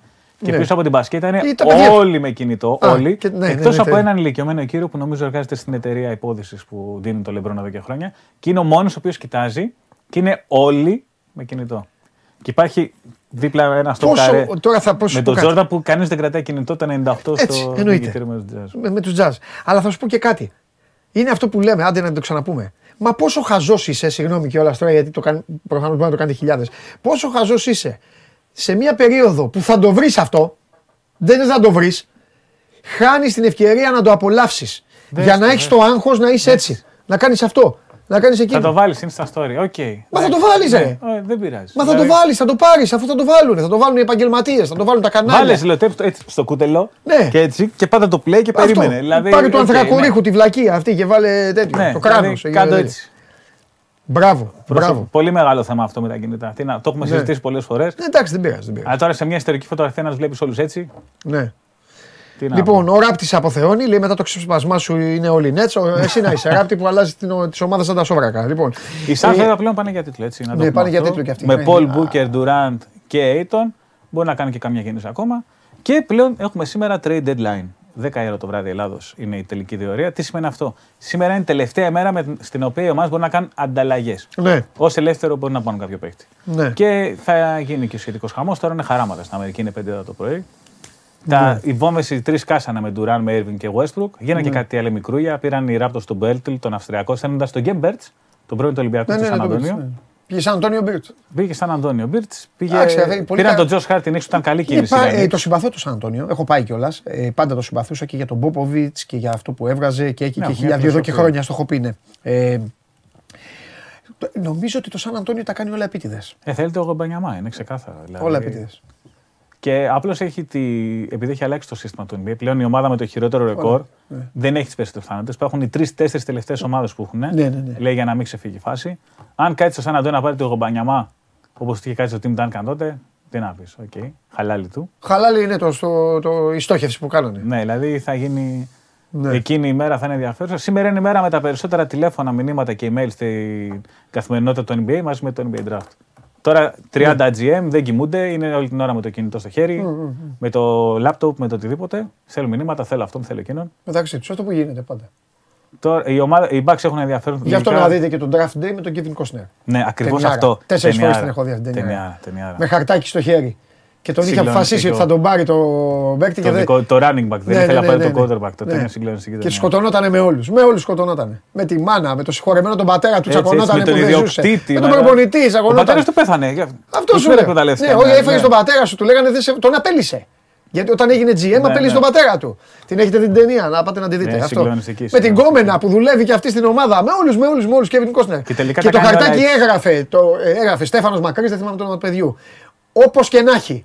Όπως και να έχει αυτό. Και τέλος. Και πήγε ως το. Ναι, ναι, ναι. Και τελικά δικαιώθηκε. Και όχι Μην μόνο κάνουμε αυτό, spoiler έκανε για και το τέλος, κόλπα. αλλά ναι. Πήρε και τον. α, Πήρε και τον παίκτη που πήρε και τον ήθελε. παίκτη της πόλης που ήθελε Ναι. η πόλη. Ήταν, ήταν τρομερό. Τι spoiler. Όποιος δεν το έχει δει, τώρα δεν είναι. Είναι, είναι ωραία ιστορία. Ναι. Οι Bucks ήταν Τρομερό. ενεργοί, αφού μην ξεχνάμε ότι έχουμε και πολλούς που είναι Bucks στην Ελλάδα. Λογικά θα ψάξουν για ένα ψηλό. Γιατί πίσω, τώρα πλέον έχει χτυπήσει και ο Πόρτης και πίσω από τον Γιάννη και τον Λόπες δεν υπάρχει Ναι. κανείς που να είναι πάνω από 2-1. Ναι. Έχουν 8 σερνίκε, αλλά τέτοια. Ο Πόρτη είναι τραυματίας, ο Ιμπάκα είναι εκτός ομάδας και Ναι, λογικά ναι, θα ναι, πέσει ναι. το πακέτο για ανταλλαγή αυτός ή και ο Γκρέισον Άλεν. Οι Raptors μοιάζουν με το σούπερ μάρκετ του NBA αυτή τη στιγμή. Όλοι θέλουν να πάρουν από αυτούς τον Ανουνόμπι, τον Van Vliet, τον Siakam. Τους κυνηγάνε. Ειδικά τον Ανουνόμπι τον θέλουν όλοι γιατί είναι ο κα- από τους καλύτερους αμυντικούς του NBA και είναι καλός και στην επίθεση. Ειδικά στη Δύση. Στη Δύση γίνεται πλέον χαμός. Αφού πήγε ο Ντουράν και ο Έμιξ στη Δύση κι αυτή. Το, οι Lakers θα ξαναχτυπήσουμε. Ε, Πιστεύεις; δε- κοιτάτε την αγορά, ναι. Εντάξει. Τώρα Έχουμε το, χώρο. χώρο. Θα δικές αυτό. Ε, χώρο δεν έχεις. Αλλά Αυτό μπορεί λέω. να, να βρεις κάποιο παίκτη σε κάποιο πακέτο να πάρεις με μικρό συμβόλαιο. Ο Μπέβελ είναι ένα συμβόλαιο που μπορεί να παραχωρηθεί εύκολα γιατί είναι κοντά στα 10 εκατομμύρια. Ναι, αλλά μετά θα αλλάξει όλη, όλη η περιφέρεια, όλη η τέτοια. Ε, μικρό το τίμημα. Ο Λεμπρόν Μικρό. κατεβάζει την Ο παλέτια. Λε- ο Ο, Λεμπρόν Μπέβελ και ο Στρούντερ είναι υπατμόν, ίσω και ο Λόνι Βόκερ. Και ο Σρέντερ είναι υπατμόν. Ε, τώρα που πήγε ο Ντιάντζελο Ράσελ, θεωρώ ότι πάει για βασικός αυτός. Σωστό και αυτό. Όχι, καλός παίκτης αυτός. Ωραίος παίκτης, είναι ιδιαίτερος. Το ότι τον έδιωξε ο Μινεσότα ενώ ήταν ο κολλητός του Κάρλ Άντωνι Τάουν που είναι. Ναι, ναι. Κάτι δείχνει. Και για τον Δεν άλλο. πήραν τον γκόλι. Οι Jazz εντάξει έχουν πει τώρα, φο- φέρτε μας ό,τι έχετε εξάλλου. Αν και κόντρα σε όλα πάμε Καλά, καλά. φάνηκε αυτό και το είναι Westbrook. τέτοιο. Ναι. Είναι είναι μια πολύ πολύ πολύ ενδιαφέρουσα trade deadline. Ακόμα και αν τα μεγάλα ονόματα φύγανε, ποτέ δεν ξέρεις πότε μπορεί να είναι ξαφνικά διαθέσιμος κάποιος παίκτης. Εμείς θα θέλουμε να δώσουμε τον Πενσίμο, αλλά δεν το βλέπω. Τι, ε, GM, έστειλε μήνυμα. Στέφανε. έλα, Δεν λέει για αυτό. τον Πενσίμο. Μάλιστα. Αλλά ναι, είναι, είναι μια πολύ ωραία μέρα. Ωραία. Α, παρακολουθήστε τι. Όσοι... Για, για Μπράβο. μένα και το Χάρη Στάουρα αυτό είναι Χριστούγεννα και Πάσχα μαζί. Μπράβο. Όταν είναι η trade deadline. Όσοι θέλετε λοιπόν να αποφύγετε τα in offside, είναι πέναλτι στο δικαστήριο, θα πάει αυτός, όχι δεν θα πάει αυτός, πήγε εκείνος, ασχοληθείτε με αυτό. Όσοι έχετε όρεξη και κέφι. Προχωράμε. Ε, για πάμε τώρα. Λοιπόν, είπα κάποια πράγματα στην αρχή. Έχεις να προσθέσεις κάτι, Για νομίζω; Ολυμπιακό. Ναι, ναι, ναι. Εντάξει, είναι ολοκληρωτικό μπάσκετ. Ναι. Τώρα μπορώ να πω σε θέματα τακτικής άμα θέλεις, δεν χρειάζεται να κάνουμε υπερβολές. Ο Ολυμπιακός δεν είναι και μια ομάδα η οποία παίζει χρόνια, προσπαθεί να παίξει αυτό που παίζει ο Ολυμπιακός. Ναι, ναι. Η Άλμπα Βερολίνου. Γιατί είναι, δεν έχει παίκτη στο ένα με έναν κυρίως παίζει με πολλή κυκλοφορία της μπάλας. Παίζει αμερικάνικα, αλλά δεν έχει το ταλέντο να το υποστηρίξει. Ο Ολυμπιακός σημάδεσε το Σίγμα σε άμυνα και επίθεση σε όλο το μάτς. ναι. Δηλαδή για πρώτη φορά στο pick and roll είναι ο Βεζέκοφ που κάνει το screen και όχι ο ψηλός σε μεγάλο διάστημα. Το κυνηγάνε στην άμυνα είναι μόνο double team στο Sigma γιατί είναι ο καλύτερος παστέ στην Ευρώπη και μάλιστα με το center. Ε, όλα τα άλλα μετά είναι Όλα τα φυλάκια. άλλα είναι εύκολο. Έχεις δίκιο. Δηλαδή, Μάλιστα. απλοποιήθηκαν πολύ τα πράγματα. Επίσης έλειπε ο Μαοντόλο που είναι ο καλύτερος παίκτης στο κάθε του παιχνίδι της Άλμπα. Γι' αυτό ο Ολυμπιακός έπαιζε αλλαγές 40 λεπτά. Γιατί η Άλμπα δεν έχει κοντό. Που δεν το κάνει κιόλας ο Ολυμπιακός αυτό. Δεν το, ναι, δεν- απλώς ένιωθε, δεν είναι το δεν αγαπημένο ένιωσε του. κίνδυνο. Γιατί Έτσι. ούτε ο Μπλατ, καλός παίκτης αλλά οκ, ούτε ο Τζέιλεν Σμιθ έχουν τη διείσδυση. Οπότε δεν ένιωθε το κίνδυνο ότι θα σπάσει το Θα mismatch σπάσει στο το περιφερειακό. mismatch, Όταν πόσταρε ο Σίκμα έτσι και έρχονταν βοήθεια από το σέντερ. Οπότε δεν υπήρχαν και πολλά. Λοιπόν, Μακάμπι Ερυθρός Αστέρας, Bayern Α, Παρτίζαν. Λορέντζο Μπράουν ανανέω, επέκταση συμβολαίου μέχρι το 2026 στη Μακάμπι ανακοινώθηκε λίγο πριν κατέβω. Καλά κάνεις και το λες. Bayern Παρτίζαν και Virtus Μπαρτσελώνα. Το Virtus Μπαρτσελώνα έχει και λίγο πλάκα. Ναι, α, και έχει πάλι 70 απουσίες η Βίρτους. Ναι. Ε, θέλω να δω την Παρτίζαν. Θα, Ναι, είναι, θα είναι καλό παιχνίδι. πιστεύω. ναι. Ο Έξουμ τη μία φορά τους είπα παίξτε τρίποντα, δεν τα έβαλε. Την επόμενη, ε, εγώ το, το έκανα βέβαια. Είπα, σας είχα πει από τότε θα επιμείνω. Το έκανε. Είναι ο Έξουμ μια τέτοια περίπτωση. Λοιπόν, ωραία, δεν έχουμε κάτι άλλο, ε. Εντάξει, Παναθηναϊκός αναχωρεί. Ναι, Παναθηναϊκός. Παίζει Ε, ο στη- Πονίτικα είναι αμφίβολος ακόμα γιατί πάλι έκανε μέρος προπόνησης. Αυτό εδώ παίζει ο Παναθηναϊκός. Ε, ναι, εννοώ αναχωρεί. Εντάξει, να σου πω, τέτοια ζαλάδα με τα ναι, ανταλλαγές, ναι, ναι, εντάξει, εντάξει, Στα εντάξει, μέσα εντάξει. παίζει ο Παναθηναϊκός. Ναι, ναι. Πονίτικα Αναχωρεί είναι για το αμφίβολος. Άκα. Ναι, αναχωρεί για το Άκα, μπράβο. Κοίτα με τα χιόνια και αυτά εκεί πέρα, γιατί Έλα, τώρα καλά κοντά το είμαι πες. κι εγώ, Καλά το είναι πες. τέτοιος. Καλά το πες. Όλοι θα αναχωρήσουν. Λοιπόν, ε, καλή δύναμη, αλλά δεν σου Έστειλε λέω. κανείς από γούλ. Δεν σου, ε, έστειλε μόλις πριν από λίγο. Κοίτα, έστειλε ένα στην αρχή και έλεγε λόγω των παπουτσιών. Αλλά έστειλε τώρα ένα παιδί, Δημήτρης. Δημήτρης λογικά. Τίμπερβουλ λέει είμαι, λόγω Kevin Garnett έστειλα κάπως καθυστερημένα, το ξέρω. Μπράβο έστειλε. Δημήτρη, στηρίζουμε. Έστειλε ένας, ναι. Κάνει κρύος στη Μινεσότα όσο κάνει στην Ελλάδα τις τελευταίες Σωστό, ναι. Και όταν πιάνει χιόνι στη Μινεσότα, φτάνει στο τραπέζι. Στη Μινεσότα κάποτε, τελευταία ιστορία, είχε Ναι, κάποτε τον πες. Isaiah Ράιντερ, Ναι. ευκαιρία διαγωνισμό καρφωμάτων. Ε, βέβαια. ο οποίος ήταν λίγο ιδιαίτερος χαρακτήρας. Ε, σε μια σεζόν είχε χάσει πολλές προπονήσεις και πάντα η δικαιολογία ήταν σπάσαν οι σωλήνες στο σπίτι μου Έτσι. από το κρύο. Και έλεγαν το πιστεύουμε, αλλά όταν σπάσουν 14 φορές μέσα σε δύο μήνες, οι σωλήνε πρέπει να αλλάξει ή εμείς να αλλάξουμε παίχτη. Τέλος πάντων. Καμιά φορά κάνεις κάνεις πολύ υπομονή όταν σπάνεις σωλήνες και στο τέλος αλλάζεις παίκτη. Έτσι. Έτσι δεν είναι. Μέχρι που Λοιπόν. σπάσαν οι γούλου τότε. Παντού υπάρχει ένας Σαζάια Ράιντερ να ξέρεις αυτή τη ζωή. Ναι, ναι. Φιλιά. Γεια σου, ρε Στέφανη. Μην κλείσεις, θα γίνει αλλαγή. Α, έχουμε και το φίλερ. Έλα, ρίχτε το, το φίλερ. Ρίχτε και το. Α, ναι, ωραία. Τότε. Α, τώρα πλακώσαν λέει και εγώ είμαι Wolves. Αφήστε τα αυτά. Αυτά να τα αφήσετε. Αυτά να τα αφήσετε. Τώρα πλακώσατε. Wolves είναι μόνο ο Δημήτρης, ο έστειλε εκείνη την ώρα. Ε, λοιπόν, επαναλαμβάνω εγώ το πρόγραμμα, γιατί σας ε, το είπα λίγο, έκανα μια, ένα ξεπέταγμα. 9 και 5 Μακάμπι Ερυθρός Αστέρας, 9 και μισή Bayern Partizan, 9 και μισή Virtus Barcelona. Ο Παναθηναϊκός παίζει αύριο. Έχουν αναβληθεί, το καταλαβαίνετε αυτό, τα παιχνίδια της Έφες με τη Ρεάλ, δύο ματσάρες είναι, και της Φενέρ με την Αρμάνη. Ειδικά το Έφες Ρεάλ όμως είναι πολύ δυνατό παιχνίδι. Αυτά τα μάτς αναβλήθηκαν λόγω της κατάστασης στην Τουρκία. Θα δούμε πότε θα τα χώσει η Ευρωλίγκα. Θα πρέπει να βρει κάποιες ημερομηνίες γιατί την άλλη εβδομάδα όλη η Ευρώπη παίζει κύπελο και μετά επανέρχεται η Ευρωλίγκα και μόλις επανέλθει η Ευρωλίγκα θα έχει πάλι διαβολοβδομάδα. Για αυτές τις ομάδες τέλος πάντων θα, θα μπει μία έξτρα διαβολοβδομάδα. Για αυτούς τους τέσσερις. Πάμε.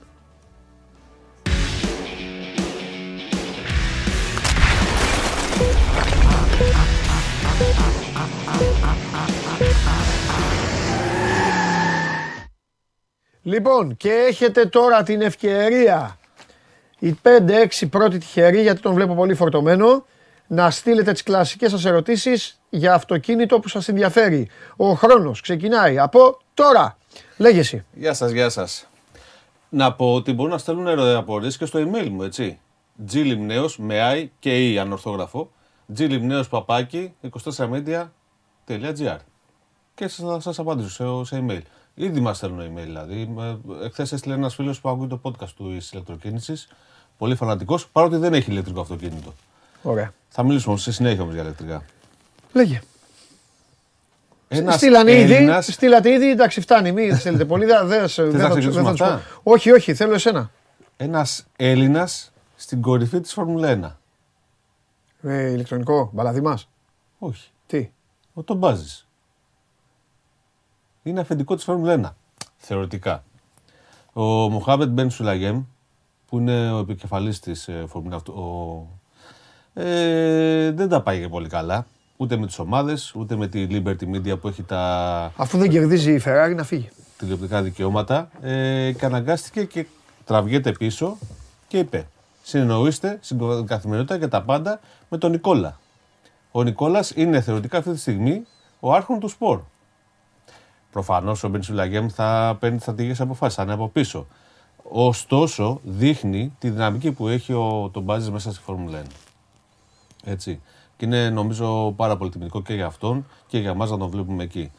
Νομίζω ότι έχει και την εύνοια των ομάδων γιατί ο Τομπάζη, εκτός ότι είναι ένας σοβαρός άνθρωπος, πολύ μορφωμένος, πολύ έμπειρος στη Φόρμουλα 1, έχει και μιλάει και συνήθεια γλώσσα με τις ομάδες. Επειδή προέρχεται από το τεχνικό κομμάτι, από το σχεδιαστικό κομμάτι. Οπότε και έχει και όλη αυτή την πορεία πίσω. Έτσι. Νομίζω ότι είναι μια πάρα πολύ καλή εξέλιξη και για το σπορ και για τον Νικόλα. Και του ευχόμαστε καλή επιτυχία. Θα μείνουμε στη Φόρμουλα 1 και στη Ferrari, την αγαπημένη σου, αλλά εκτός πίστας. Τι αγόρασε ο Κάρλος Σάινθ; Σκύλο. Εντάξει. Το πρώτο το αυτοκίνητο αγόρασε. Αυτό που είχε. Ε, τι νομίζω ότι είναι; Fiat. Όχι, είχε ένα γκολφ και αγόρασε το πρώτο του αυτοκίνητο. Ένα γκολφ που του είχε παραχωρήσει ο πατέρας του. Και αγόρασε την πρώτη του Ferrari. Εκτός από οδηγός Ferrari, λοιπόν, έγινε και ιδιοκτήτης Ferrari. 8-12 κομπετιτσιόνε. Θυμίζω ότι έχει έναν ε, V12 κινητήρα 6.500 κυβικών. Αποδίδει 830 ύπους. Ε, Τραγικός. γιατί, γιατί δεν είναι κοκκινό; Όχι. Γιατί αν ήμουν οδηγός Φόρμουλα 1, θα οδηγούσα ένα κουβά. Θα πήγαινα δεξιά, Εντάξει. θα πήγαινα δεξιά και θα γέλαγα. Και όσοι μου κόρναραν και αυτό, ξέρεις, αυτά τα τσουτσέκια του, των δρόμων, θα πήγαινα δίπλα τους να με δουν καλά από το παράθυρο και να καταλάβουν πόσο, πόσο βλήματα είναι. Αυτό θα έκανα. Τώρα αυτός πήρε ένα αυτοκίνητο, οκ, έχει τα λεφτά, έχει τέτοιο.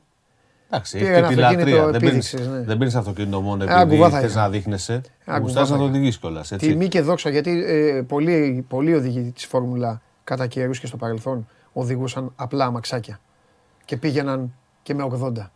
Τι να τους πει, τι να πει σε έναν οδηγό της Φόρμουλα 1. Θα θέλεις να είσαι οδηγός Φόρμουλα 1. Ποιος δεν θα ήθελε Εγώ να θα ήθελα λατρεύει τη, την ταχύτητα και το αυτοκίνητο Οδηγός και την Φόρμουλα. οδήγηση.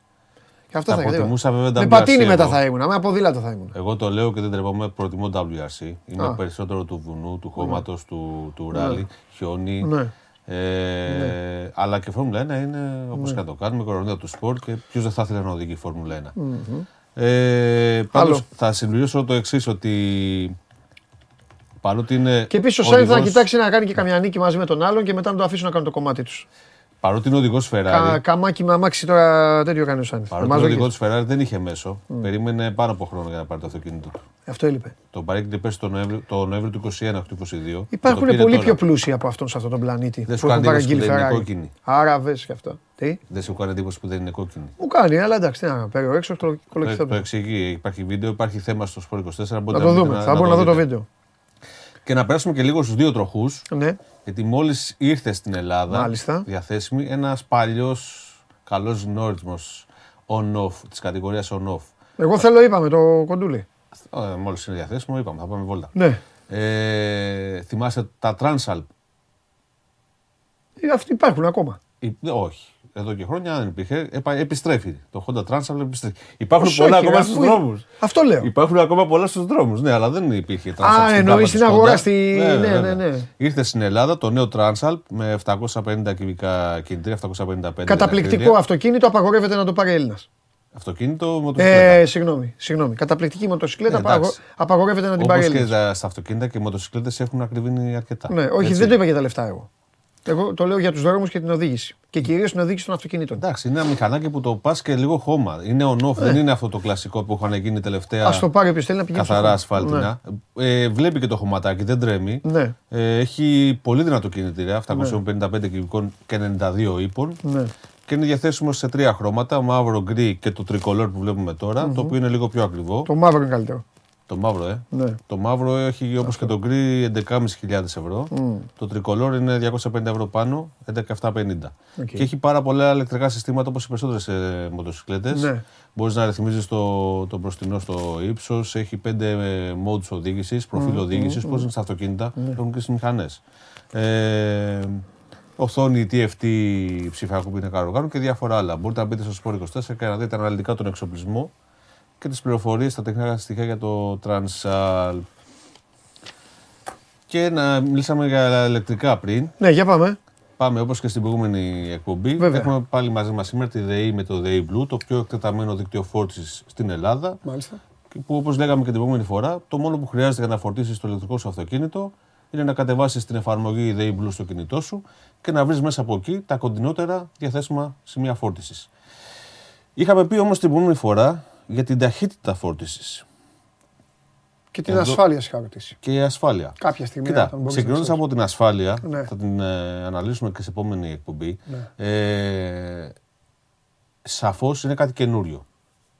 Ε, Σαφώς ο κόσμος δεν γνωρίζει. Ναι. Ωστόσο, επειδή οι αυτοκινητοβιομηχανίες πρωτού βγάλουν ένα αυτοκίνητο στην παραγωγή, όπως και οι εταιρείες που κατασκευάζουν φορτιστέ, οι εταιρείες που χτίζουν δίκτυο φόρτισης, όλα αυτά είναι δοκιμασμένα, δεν βγαίνουν από το μηδέν. Μάλιστα. Σύντομα ότι να πούμε ότι στην, ε, στον υπόλοιπο κόσμο η ηλεκτροκίνηση υπάρχει πάνω από 10 χρόνια τώρα. Ενώ σε ευρεία κλίμακα, έτσι. Όχι ότι ξεκινάμε. Οπότε εμείς δεν ξεκινάμε από το μηδέν. Υπάρχουν ήδη πρακτικές δοκιμασμένες από το εξωτερικό και, και έρχονται εδώ. Τώρα, στη διαδικασία της φόρτισης, αν ένας φορτιστής διαγνώσει οποιοδήποτε σφάλμα στα πρωτόκολλα, στο πρωτόκολλα φόρτισης, της λειτουργίας του δηλαδή, κόβει τη φόρτιση. Οπότε είναι όλα δοκιμασμένα. Συν ακόμα και το αυτοκίνητο είναι διαφορετικά κατασκευασμένο. Δεν παίρνουν ένα αυτοκίνητο όπως είναι το δικό σου ή το δικό μου και απλά του βάζουν μπαταρίες.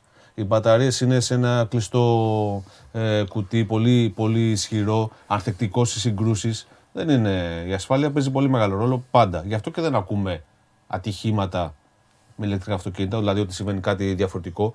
Σε ένα ατύχημα βέβαια, αν έχεις ένα ηλεκτρικό και έχεις ένα ατύχημα, και εγκλωβιστείς μέσα στο, στο αυτοκίνητο, η διαδικασία του να σε απεγκλωβίσει η πυροσβεστική είναι τελείως διαφορετική. Αλλά ακόμα και σε αυτό η πυροσβεστική εκπαιδεύεται σχετικά.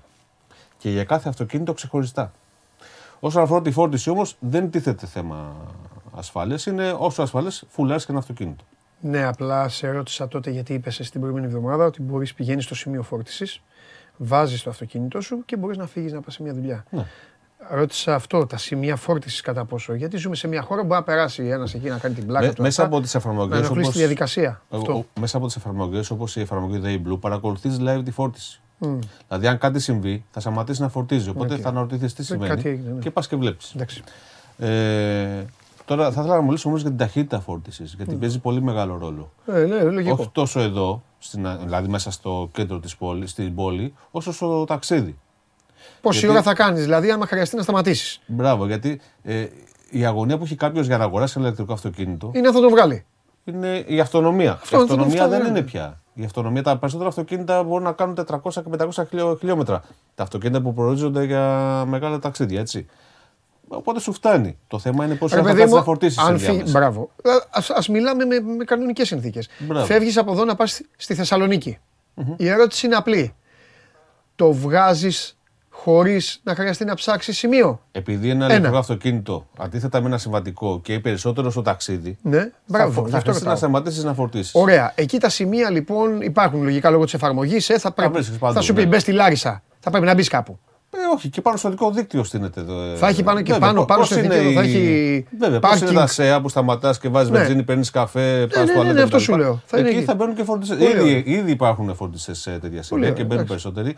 Το θέμα όμως είναι. Πόση ώρα θα κάνει εκεί λοιπόν; Όπως και στα αυτοκίνητα Ναι. υπά- έχουν ένα, γρήγορο αυτοκίνητο, ένα ισχυρό αυτοκίνητο είναι και πιο γρήγορο, έτσι είναι και οι φορτιστές. Ναι. Υπάρχουν φορτιστές των 50 κιλοβάτ, που είναι οι περισσότεροι που βρίσκει κανείς αυτή τη στιγμή στο φο- δίκτυο φόρτισης Ναι. στην ελλαδα Υπάρχουν όμως και ισχυρότεροι, που φορτίζουν πολύ πιο γρήγορα.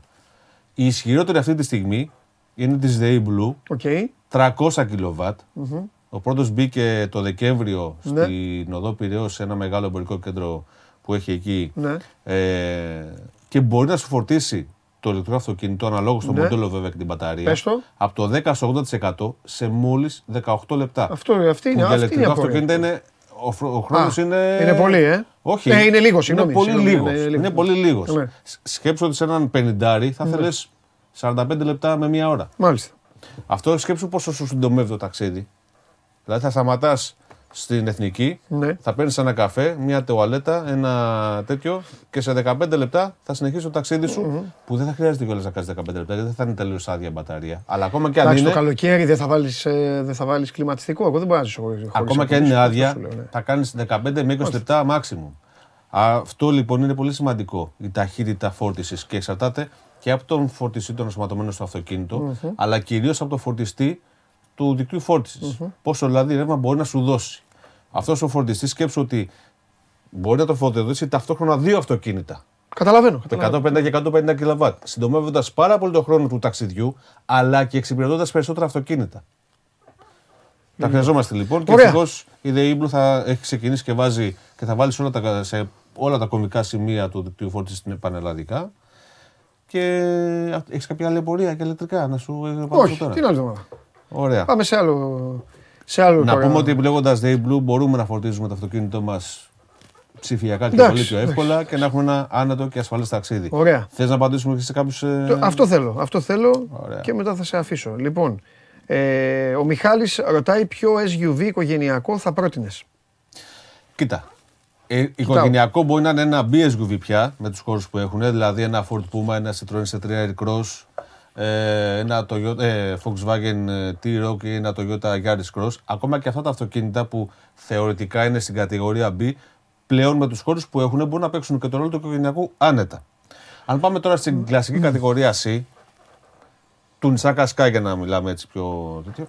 Ε, εγώ θα πρότεινα και το Qashqai, θα πρότεινα το Citroën C5 Aircross για όποιους απολαμβάνουν την άνεση. Έχει πάρα πολύ καλούς χώρους, φοβερή άνεση. Ε, αλλά εξαρτάται εκεί, επειδή οι, διαφορε... οι τιμές ξεκινάνε γύρω στο 30, 30.000 και φτάνουν 45 plus και μπαίνουν και επιλογές plug-in hybrid, diesel κτλ. Αν θέλεις στείλε μου ένα email να το συζητήσουμε. Δηλαδή να μου πεις περίπου τι ανάγκες έχεις, τι διαθέσιμο budget και να σε καθοδηγήσω. Μισή ώρα απαντάει ρε παιδιά αυτός. Λοιπόν, ε, υπάρχει μια πολύ σημαντική ερώτηση και θα στην κάνω τελευταία γιατί έγινε της μόδας. Κουνά το κεφάλι, θα καταλάβεις γιατί το κούνησα. Ε, Peugeot 208 ποια έκδοση συμφέρει. Εγώ θα παίρνω το βενζινοκίνητο. Δεν το συζητάω. Το diesel είναι για αυτούς, είναι κυρίως για εταιρικό, να κάνεις πολλά ταξίδια έξω, λίγο καύσιμο κτλ. Αλλά μακροχρόνια δεν ξέρεις τι τιμή θα κρατήσει. Εγώ θα παίρνω το βενζινοκίνητο με τα 130 άλογα για να έχω και το γκάζι. Είναι πολύ οικονομικός κινητήρας και πολύ γρήγορος. Γνώμη σου για Κούπρα. Φορμεντόρ, φοβερό. Τελεία. Επιτέλους. Ε, άλλη μία θα κάνω, γιατί πλακώσανε τώρα, αλλά ας, ας τη στέλναν όταν έπρεπε. Ε, Kia Stonic, Είναι από τα λίγα πλέον μικρά SUV με λογική τιμή, λογική δεδομένων των συνθηκών, με κλειστά τα μάτια. Εκτός αν θέλεις χώρους, οπότε θα σου, κοίτα- θα σου έλεγα να κοιτάξεις και το Hyundai Bayon που είναι αντίστοιχη κατηγορίας τιμής και λίγο πιο ευρύ χώρο ε, εσωτερικά. και τώρα είσαι ο άνθρωπος μας. Μόνο εγώ το σκέφτηκα 10 φορές αυτό ακούγοντάς το στις ειδήσεις. Λύσε μας την απορία, λύσε το δίλημα. Αλυσίδες, Έγινε, ή μπράβο, κουβέντες. έγινε, Καλά. έγινε, έγινε της μόδας στην πόλη που σήκωσαν τα χέρια ψηλά επειδή Άκουσες. είδανε τρεις νυφάδες. Ρωτάει ο κόσμος λοιπόν, χιόνο αλυσίδα ή χιονοκουβέρτα Λοιπόν. μεγάλη ο Γιάννη. Και θα κάνετε ό,τι σας πει. Έχω Τελεία. δύο, δύο λεπτά. Δύο λεπτά. Για αυτό το θέμα στο δίνω βέβαια, στο Λοιπόν. δίνω, δύο λεπτά βέβαια. Είναι, ε, ε, τι, τι συμβαίνει; Για να το Οι καταλάβουν αλυσίδες- καλά οι άνθρωποι. Οι αλυσίδες Πάμε. είναι πιο αποτελεσματικές. Και στον πάγο και στο χιόνι. Είναι όμως και πιο δύσκολες να τις τοποθετήσεις. Εντάξει, ρε, Έτσι. να και τέτοιο κάνεις. και Τέλος πάντων. ταλαιπωρεί πολύ περισσότερο το αυτοκίνητο όταν δεν υπάρχει χιόνι ή πάγος. Οπότε τι συμβαίνει; Κανονικά, εγώ έχω αλυσίδες. Αλλά τι γίνεται; Θα τις φορέσω όταν έχει χιόνι ή πάγο. Θα σταματήσω να τις βγάλω όταν καθαρίζει ο δρόμος και θα τις ξαναβάλω όταν έχει χιόνι ή πάγο παρακάτω. Αυτό είναι λίγο δύσκολο. Συν το ότι η αλυσίδα πρέπει να ξέρει να τη βάλεις σωστά γιατί αν σου ξεκουμπώσει και φύγει η αλυσίδα θα σου κόψει κανένα καλωδιάκι του EBS, κανένα νησιτήρα από πίσω, θα σου κάνει ζημιούλα. Η κουβέρτα από την άλλη είναι πολύ πιο εύκολη. Φοριέται, παιδιά, όσο, όπως το φαντάζεστε. Βάζεις το μισό τροχό, τσουλάς τα μάξι, βάζεις και το άλλο μισό. Τεντώνει.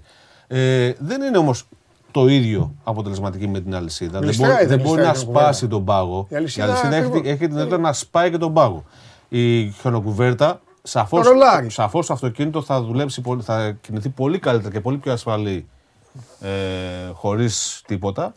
ε, και τοποθετείται πολύ πιο εύκολα. Μπορείς να κινηθείς με χαμηλή ταχύτητα, ακόμα και αν υπάρχουν μικρά κομμάτια του δρόμου που δεν έχει χιόνι ή πάγο. Πολύ προσεκτικά όμως. Θέλει όμως προσοχή γιατί αν σπινιάρεις, βγαίνει και πού πάει, πάει και τη λέγεται στο μιαξόνιο. Άντε βγάλει Δεν βγαίνει.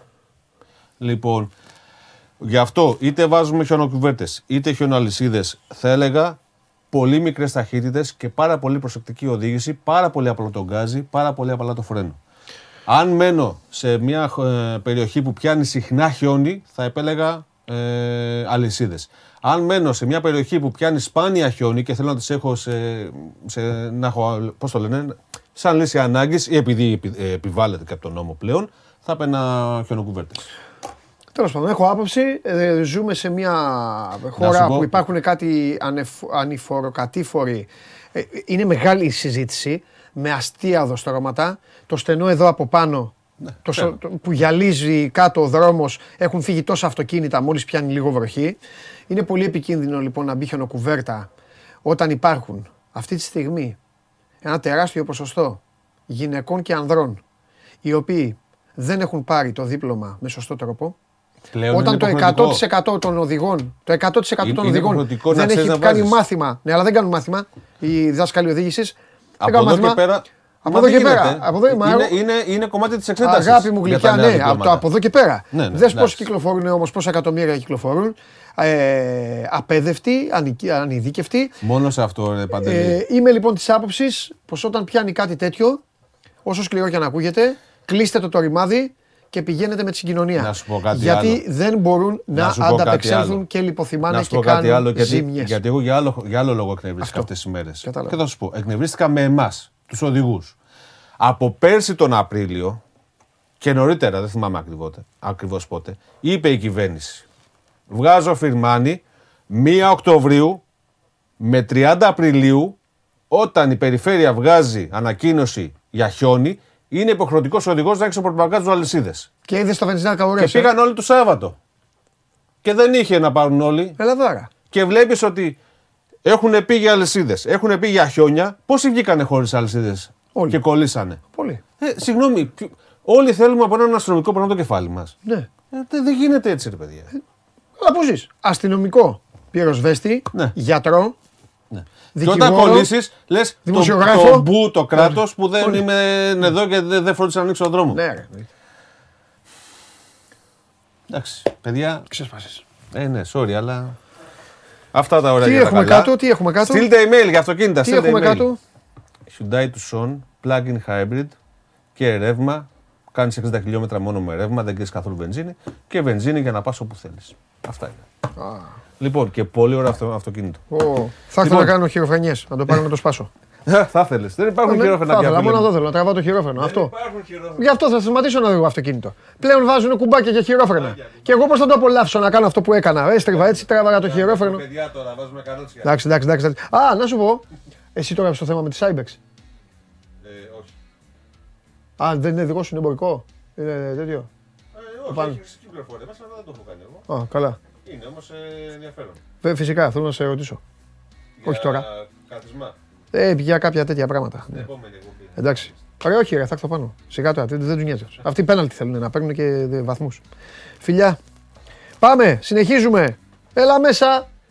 Έλα μέσα, αλλαγή γίνεται. Στον αέρα γίνεται η αλλαγή. Τώρα δείτε ποιος έρχεται. Πατηλίκια λίγο άλλος ο Παπαδέλης. Ναι, ρε, αυτά που κάνα. Είχε ένας φίλος μου ένα Volkswagen Sirocco φτιαγμένο. Και του το έπαιρνα. Του λέγα, άσε με να πάω να πάρω, του λέω δεν μπορώ με το δικό μου να πάω με ένα τέτοιο. Και ο Κακομύρης άκουγε το αυτί του, άκουγε ένα χιλιόμετρο το, τα, τα πατηλίκια που έκανα, τις χειροφρενιές. Μου έχεις διαλύσει τα λάστιχα. Εγώ- Μην τα κάνετε εσείς αυτά. Αφήστε. Τώρα εσείς τα ηλεκτρονικά με τον παλαδίμα. Τώρα πλέον οι γενιές, οι γενιές αυτές άμα τα κάνετε, αφήστε το. Αφήστε το. Δεν μπορείτε. Δεν έχετε παίξει στο δρόμο, απαγορεύονται και τα πατηλίκια. Ενώ εδώ ο άρχοντας του Μενιδίου, ο άνθρωπος στο Μενίδη, όλοι κρύβονταν στο Μενίδη. Όλοι. Όχι, όχι. Δεν, Όταν λέω όλοι, δεν έκανα. όλοι. Έχω δει διάφορα, αλλά. δεν Όλοι οι έχω. κάτοικοι Μενιδίου έβγαινε ο Χωριανόπουλος και μπαίναν όλοι σπίτια Ψέμα, τους. ψέμα. Ε, καλά τώρα. Ψέμα. Εντάξει. Καθόλου. Καλά. Δεν είμαι Λοιπόν. ε, δυνατός σε Ναι, αυτό ναι, το ναι. τομέα. Α, καθόλου. θα σε βάλω συνοδηγό μου τότε και θα τραβήξουμε βίντεο. Ναι, σιγά μη, τουλάχιστον άμα είναι να το απολαύσω. Θα, θα μπω συνοδηγός να πάθω τίποτα. Θα σου, Α, βάλω, και καλύτερα το, να θα οδηγάω. σου βάλω το ίνιμο του Ολυμπιακού. Εντάξει, θα έρθω. Τι άμα οδηγιάζει, άμα οδηγιάζει θα καθόμαστε έτσι να πάμε. Θα, κάτσω, άκου, θα πάρουμε ένα αμάξι από το λιμνέο. Θα του πούμε ψέματα με χειρόφρενο όμως. Αν δεν έχει χειρόφρενο, δεν έχει γούστο. Χειρόφρενο και γκάζι θέλουμε εμείς και τιμόνι. Τίποτα άλλο δεν μας νοιάζει να ξέρεις. Δεν μας ενδιαφέρει. Κλείσ' το. Λοιπόν, θα πάρουμε ένα από το λιμνέο. Θα κάτσεις εσύ συνοδηγός, εγώ οδηγός. Εντάξει. Θα σου βάλω τέρμα τον, τον ύμνο για να αναφερθείς να κάνεις Μια εσύ χαρά «Α, είμαστε. αυτά. Ωραία. Και άστο εμένα πάνω μου μετά. Εντάξει. Άδω, και θα φέρω εδώ το βίντεο. Οκ, ποιος Αυτά. θα πληρώσει. Ποιο; Ε, Ξέρω εγώ άμα μας Δεν θα πει. μου κάνει. Λοιπόν, Λοιπόν. πάμε. Ε, Πέτρος Φιλιππίδης. Δεν σε πρόλαβα χθες. Η απόφαση βγήκε αργά Ναι, το βράδυ. Ε, ένοχος για τις δύο απόπειρες ε, βιασμού. Ου- Υιοθετήθηκε η πρόταση της αγγελέως ουσιαστικά. Αθώος λόγω αμφιβολιών για το βιασμό. Ε, 8 χρόνια φυλακή. Η ποινή. Έτσι. 8 χρόνια. Ε, ελεύθερος όμως μέχρι το εφετείο. Ναι. Οπότε έξω. ναι. Ε, και δεν αναγνωρίστηκαν ε, καθόλου ελαφρυντικά. Ούτε για τη συμπεριφορά του μετά, την, ε, ε, μετά τα δικήματα, ούτε για τον ε, πρώτερο έντιμο βίο. Η εισαγγελέας ουσιαστικά, γιατί, αφή- γιατί αφέθηκε ελεύθερος, ε, διότι κρίνουν ότι πλέον δεν υπάρχει, δεν είναι φυγόδικος, ε, δεν πρόκειται να, δεν υπάρχει κίνδυνος ε, φυγής. Έχουν, επίσης υπάρχουν περιοριστικοί όροι έτσι να πηγαίνεις στο αστυνομικό τμήμα και να μην φύγει από τη χώρα. Ε, και έχει και μια ουσία το θέμα της, ε- της πιθανότητας επανάληψης του αδικήματος, γιατί πρέπει, οφείλω να πω ότι η εισαγγελέας είχε γενικώς σε όλη τη στάση μια πολύ καλή ανάλυση σε ό,τι ε, πρότεινε και για την ε, αθώωση για το βιασμό λόγω αμφιβολιών. Γιατί πράγματι σου είχα πει τότε ότι δεν έλεγε ότι τον αθώνει επειδή πιστεύει ότι δεν το έκανε, αλλά επειδή δεν μπορεί ε, να στηριχθεί καλά στα στοιχεία. Ε, και για, τις, για την ενοχή του για τις δύο απόπειρες. Η εισαγγελέα λοιπόν είπε ότι ουσιαστικά αυτή τη στιγμή ο Φιλιππίδης έχει στερηθεί ε, το πλαίσιο, δηλαδή το θέατρο, δεν έχει πια πρόσβαση εκεί και την εξουσία που είχε για να επαναλάβει την ε, συμπεριφορά του και τα αδικήματα που, για τα οποία κατηγορήθηκε και καταδικάστηκε για τις ε, δύο απόπειρες. Επομένως, γι' αυτό έτσι εξηγήθηκε το γιατί μένει ελεύθερος μέχρι, το, μέχρι την ε, έφεση. Ε, νομίζω ότι η απόφαση έτσι κιόλας εκλήφθηκε και από τα θύματα είναι μια δικαίωση για τις γυναίκες που μίλησαν. Ε, εκεί που υπήρχαν στοιχεία και μαρτυρίες στοιχειοθετήθηκε και τιμωρείται με τα 8 αυτά χρόνια. Σύνταξη τα υπόλοιπα στη συνείδηση του κόσμου και στα επαγγελματικά του, όπως καταλαβαίνεις, έχει τιμωρηθεί ήδη. Οπότε έτσι ουσιαστικά κλείνει αυτή η υπόθεση και θα δούμε βέβαια τι θα γίνει μετά στο εφετείο. Μέχρι τότε έξω. Ε, να πάμε Τουρκία. Όπως καταλαβαίνεις ε, πλέον σβήνουν ε, οι, οι ελπίδες για, για επιζώντες. Δηλαδή τώρα πια θα μιλάμε, ψάχνουμε για θαύματα. Επιχειρούν εκεί οι Έλληνες και έχουν, κα- είναι συγκλονιστικές οι μαρτυρίες γιατί λένε, ξέρεις, ότι ουσιαστικά ε, όταν καταλάβουν ότι δεν υπάρχει ελπίδα φεύγουν, αλλά πολλές φορές δούλευαν και ενώ υπήρχαν ας πούμε θύματα ψάχνοντας για άλλα μέλη οικογένειας. Ε, είναι νομίζω οι εικόνες και οι συνθήκες εκεί που εργάζονται αυτοί οι άνθρωποι ε, αδιανόητες ας πούμε για την, ξέρεις, για τη μέση καθημερινότητά μας και τα λοιπά, η δουλειά που κάνουν. Ε, υπάρχουν, οι νεκροί είναι πλέον ε, πάνω από 16.000 και ανεβαίνουν σε Τουρκία και Συρία. Ε, και δεν δυστυχώς δεν μπορούμε Πόλη, να κάνουμε ολόκληρη. εκτίμηση. Πόλη. Δεν μπορούμε να κάνουμε εκτίμηση, ναι. Ε, και έχουν επηρεαστεί εκατομμύρια τώρα από αυτό, το, από αυτό που έγινε σε όλη την Τουρκία και στη Συρία. Και όπως καταλαβαίνεις αυτό αρχίζει και δημιουργεί πολλά ζητήματα στην πολιτική πλέον του Ερντογάν. Καταλαβαίνεις ότι ο κόσμος αρχίζει και αντιδρά διότι βλέπει πράγματα ε, που η εικόνα που είχε καλλιεργηθεί για το κράτος ας πούμε εκεί από τα μέσα και από τον Ερντογάν δεν ανταποκρίνεται στην πραγματικότητα. Δηλαδή, ξέρεις, τώρα να μένουν άνθρωποι, ας πούμε, τώρα αυτοί πέρα, οι επιζώντες, πάμε στους επιζώντες, είναι έξω. Χωρίς σπίτια, χωρίς ρεύμα. Ε, και είναι πράγματα για να ζεσταθούν. Ε, δεν τους έχουν πάει, ας πούμε, σκηνές. Και παράλληλα το κράτος κάνει και την προπαγάνδα του, δείχνει, ξέρω εγώ, ότι πήγε το προεδρικό αεροσκάφος και πήρε 16 βρέφη να τα μεταφέρει, να τα σώσει και ότι πήγε η γυναίκα του Ερντογάν και έκλαιγε κτλ. Αλλά όπως καταλαβαίνεις πάντα, αυτό ισχύει πάντα σε όλες τις κυβερνήσεις, η, προ- η, η πραγματικότητα την προπαγάνδα τη διαλύει. Δηλαδή όταν ο άλλος τώρα είναι, Γιατί πέντε, δεν είναι δίνει τρεις αυτό μέρες, το- είναι τρεις μέρες χωρίς σκηνή. Με τα 80 έξω. δια- διαμερίσματα που έχει αυτό το, Το παλάτι. το, το παλάτι του αυτό. Ε, Το παλάτι είναι. Γιατί δεν το δίνει; Το παλάτι είναι για τον Βασιλιά. Γι' αυτό. Έτσι γίνεται. Ε, θα έχει πρόβλημα. Θα έχει Πιστεύω πρόβλημα ότι, μεγάλο. βαριά κουβέντα θα πω, πιστεύω ότι αυτός ο σεισμός ε, είναι η αρχή του τέλους. Κοίταξε. Ε, Συνήθως σε όλες τις ε, μεγάλες κρίσεις, φυσικές καταστροφές, μια κυβέρνηση μπορεί είτε να κερδίσει είτε να χάσει πολύ από αυτό. Τι να κερδίσει να από σου αυτό, θυμίσω. αυτό. Όχι, αν η, αν η αντίδραση είναι κανονική. Ε, πού να- να θυμίσω παλιά, που τώρα μπορεί ο κόσμος να, αυτό να μην το θυμάται, τις ε, εκλογές στη Γερμανία, το Σρέντερ που είχε γίνει μια με- τρομερή πλημμύρα και είχε μπει μες στι γαλότσες και πήγαινε. Μάλλον, είχε αντιδράσει τι βέβαια η Γερμανία. συγκρίνεις τώρα, τώρα, δηλαδή Ναι, αλλά κατάλαβες. Και να- του είχε προσφέρει εκλογικά πολύ αυτό. Τι να- Αλλά είχε και ένα κράτος που εντάξει, ανταποκρίθηκε. Ε, θα δούμε. Γιατί η Τουρκία, ξέρεις, είναι περίεργη περίπτωση. Δεν είναι τώρα, αν ο κόσμος αντιδράσει και ψηφίσει αλλιώς, Ναι. δεν ξέρω πο- αν, ε, πώς το λένε, θα βγει η ψήφος κανονικά Ναι. ή πόσο τα ελέγχουν τα πράγματα. Τέλος πάντων, να ευχηθούμε, είμα- είναι πολύ δύσκολο τώρα να βρεθούν και άλλοι άνθρωποι, όσοι περισσότεροι γίνεται. Αλλά πραγματικά είναι μια ε, απίστευτη καταστροφή και νομίζω ότι βγαίνει πάρα πολύ και ένα συμπέρασμα για το πώς ε, η βοήθεια ας πούμε, που έχει δώσει η Ελλάδα, πώς ξέρεις, ηρεμεί τα πράγματα στον πολιτικό τομέα κατά πολύ. Δηλαδή αν ο Ερντογάν ξαναρχίσει αυτά τις ιστορίες σε ένα μήνα από τώρα, νομίζω θα συναντήσει αντίδραση και στο εσωτερικό. Η, η εικόνα που είχε καλλιεργηθεί ότι οι κακοί Έλληνες που τα νησιά και μας απειλούν και τέτοια διαλύεται και αυτή. ε, μόνος του τα έλεγε, μόνος του τα Εδώ κοίτα. Λοιπόν. Λιοντάρια, εδώ κοίτα. Λιοντάρια. Στην Νότια Αφρική, Μποτιλιάρισμα. στον δρόμο, στον δρόμο. Ωραία. Μια χαρά. Μια χαρά. Δεν σε έχω ρωτήσει. Και Όπως κάνουνε η ΑΕΚ. μποτιλιάρισμα. Δεν σε έχω ρωτήσει. Εσύ πρέπει να απαντήσεις. Αν δεν απαντήσεις εσύ, ποιος θα απαντήσει; Για δεν τα κατάλαβα. λιοντάρια. Όχι. Ε, Το είχα πει σε μια εκπομπή που λέγανε για τον Αϊτό και αυτά που λέγανε στη, ο- στην ΟΠΑΠΑΡΕΝΑ που Ναι. πετάει ο Αιτός. Ε, θα ήθελες στο καρισκάκι να, μπει, να υπάρχει και ένα λιοντάρι; Ο καθένας ό,τι. ό,τι- Λιοντάρι. Αφού ναι. Κανονικό. Ναι, ναι, Θηλέοντα, κανονικό λιοντάρι. Έχουμε θηλέοντα. Δεν χρειάζομαι το λιοντάρι να φάει κανένα παιδί. Άστο τώρα. Και ποιος σου είπε θα το γίνει το παιδί; Πού να ξέρω εγώ άμα φύγει το καημένο το ζώο. Θα έχεις ένα λιοντάρι.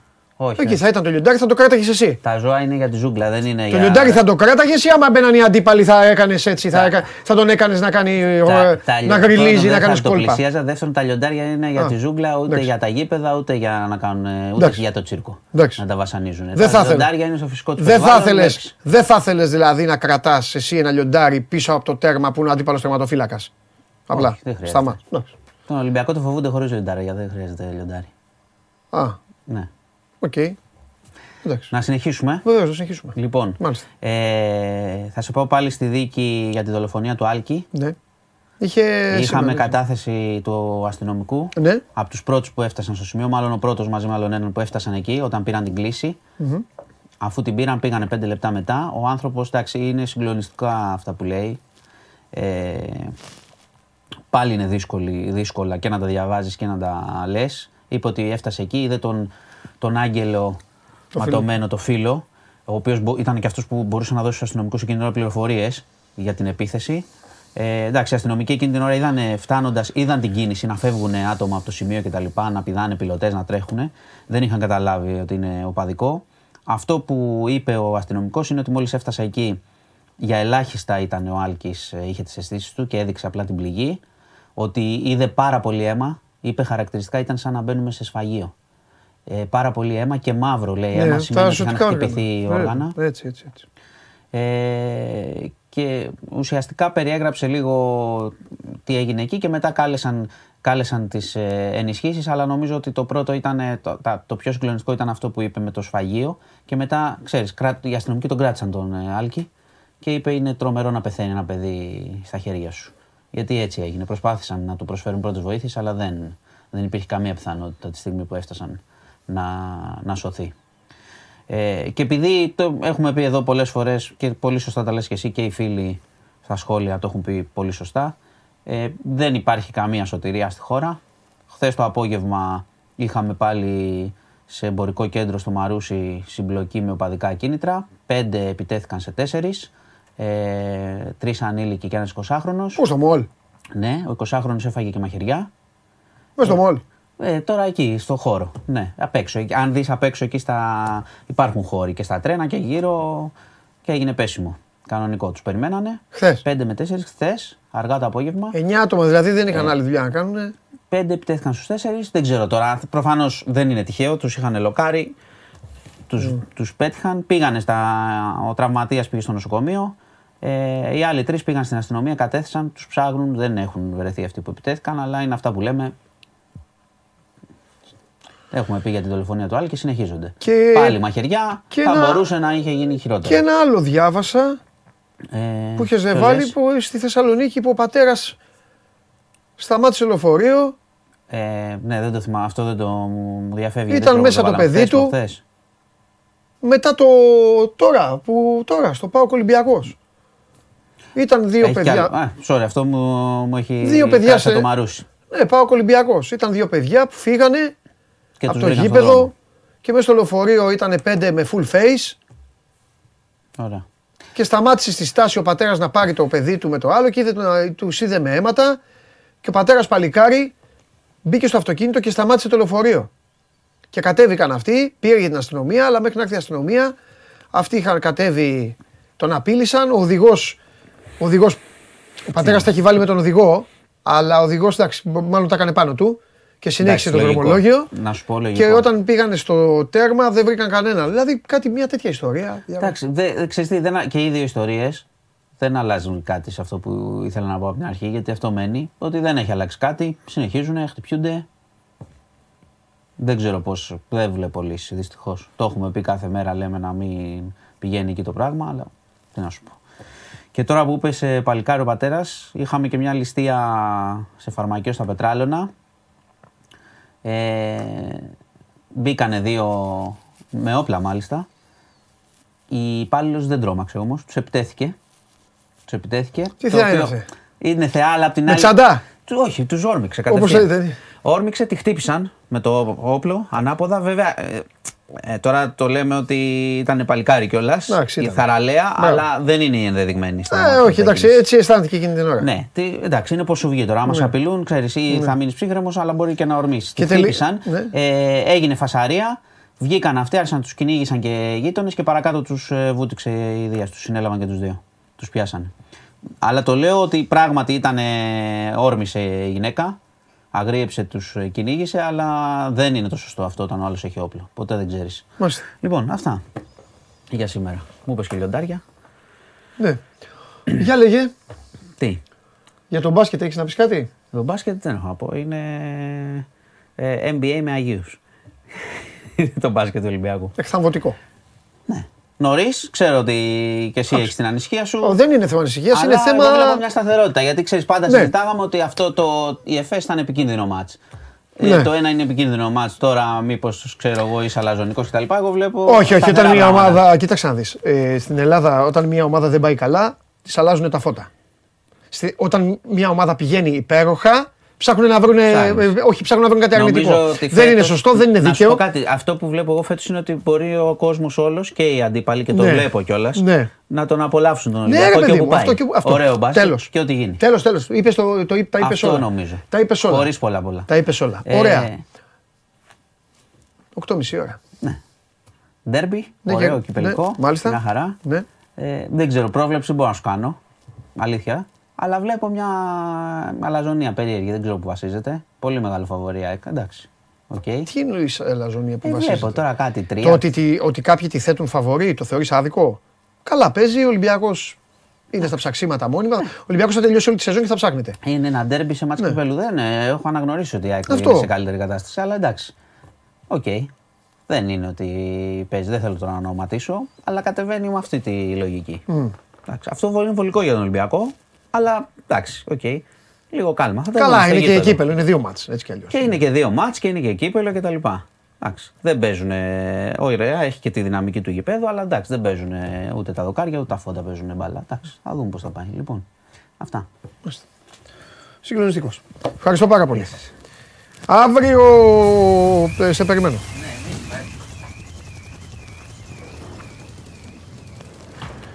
Λοιπόν, Λοιπόν,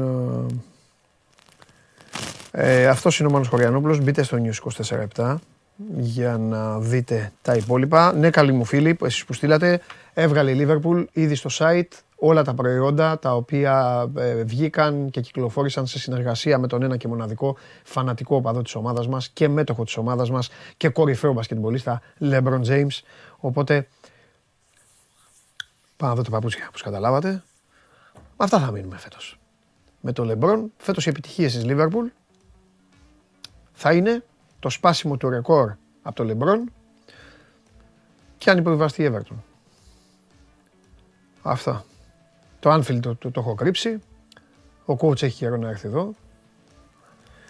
Δεν πειράζει. Πάλι με χρόνια με καιρούς, πάλι δικά μας θα είναι. Ποτέ δεν εγκαταλείπουμε. Είμαστε, είμαστε πάντα στα δύσκολα δίπλα. Εμείς οι κανονικοί φιλάθλοι. Τώρα όλοι οι άλλοι είναι φωτοβολίδες. Ήδη η City έχασε το 50% των φιλάθλων τους. Βγήκε το Υπουργείο Παιδείας. Είπε το 50% από τα παιδάκια έπαψαν να είναι City μόνο που έμαθαν ότι θα πέσει στην πέμπτη κατηγορία. πέμπτη, ε. League 5. Καλό πρωτάθλημα. Ε, Sunday Link, πώς λέγεται. Μια χαρά πρωτάθλημα είναι εκεί. Χαμός θα γίνει. Μην είναι Guardiola όμως. Μείνε και στη Sunday Link να σε κόβουν εδώ βιντεάκια. Εκεί θα σε παραδεχτώ.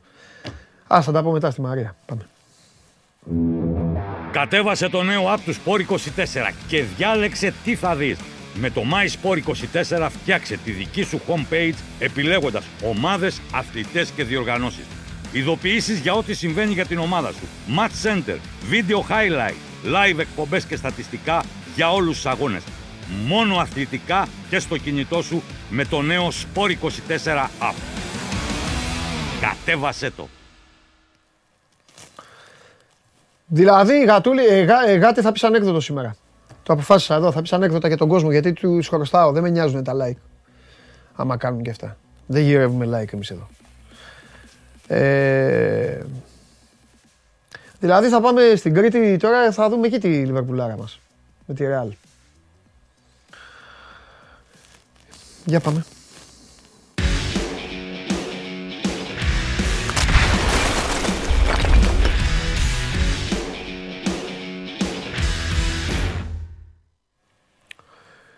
Στέλνει ο Μίλτος Βαγγέλη. Βαγγέλη στέλνει ο Μίλτος, έχει λυσάξει.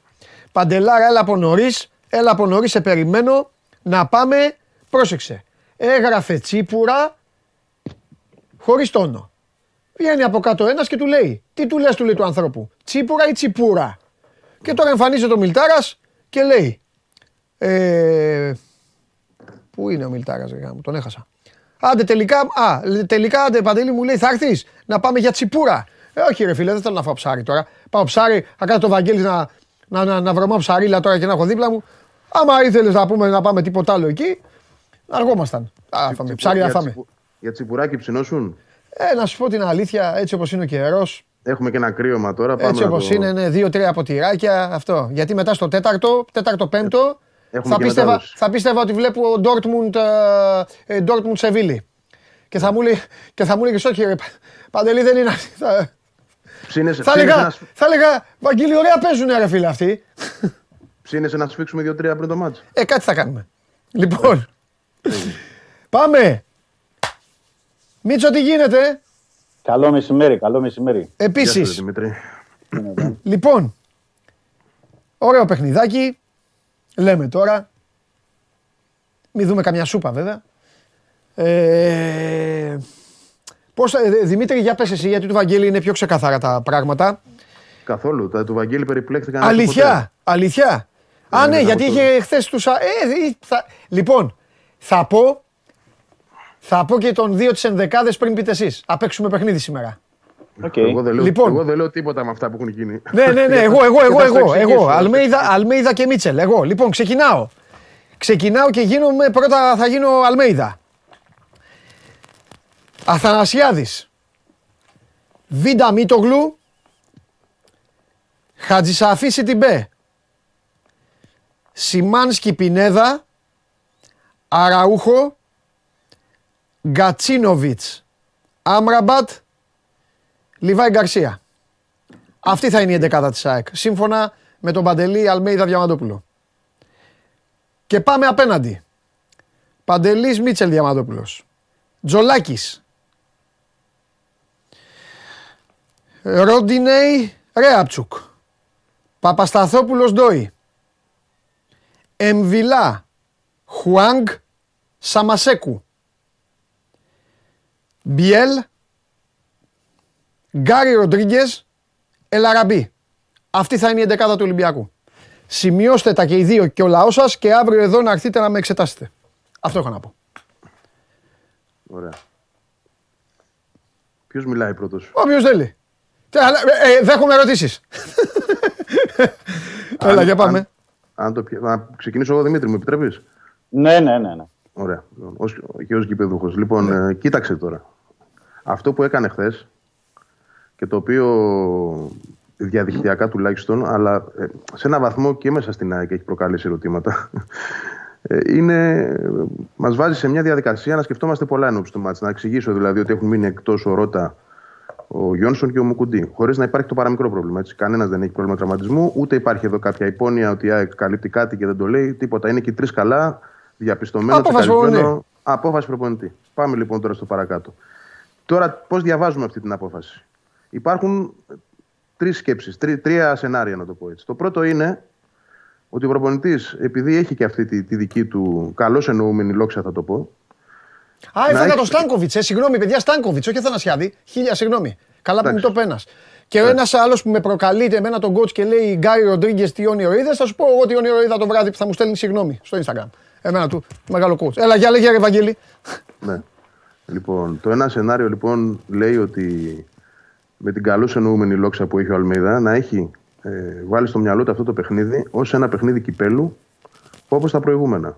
Χωρίς φυσικά να υποτιμά κανέναν. Ναι.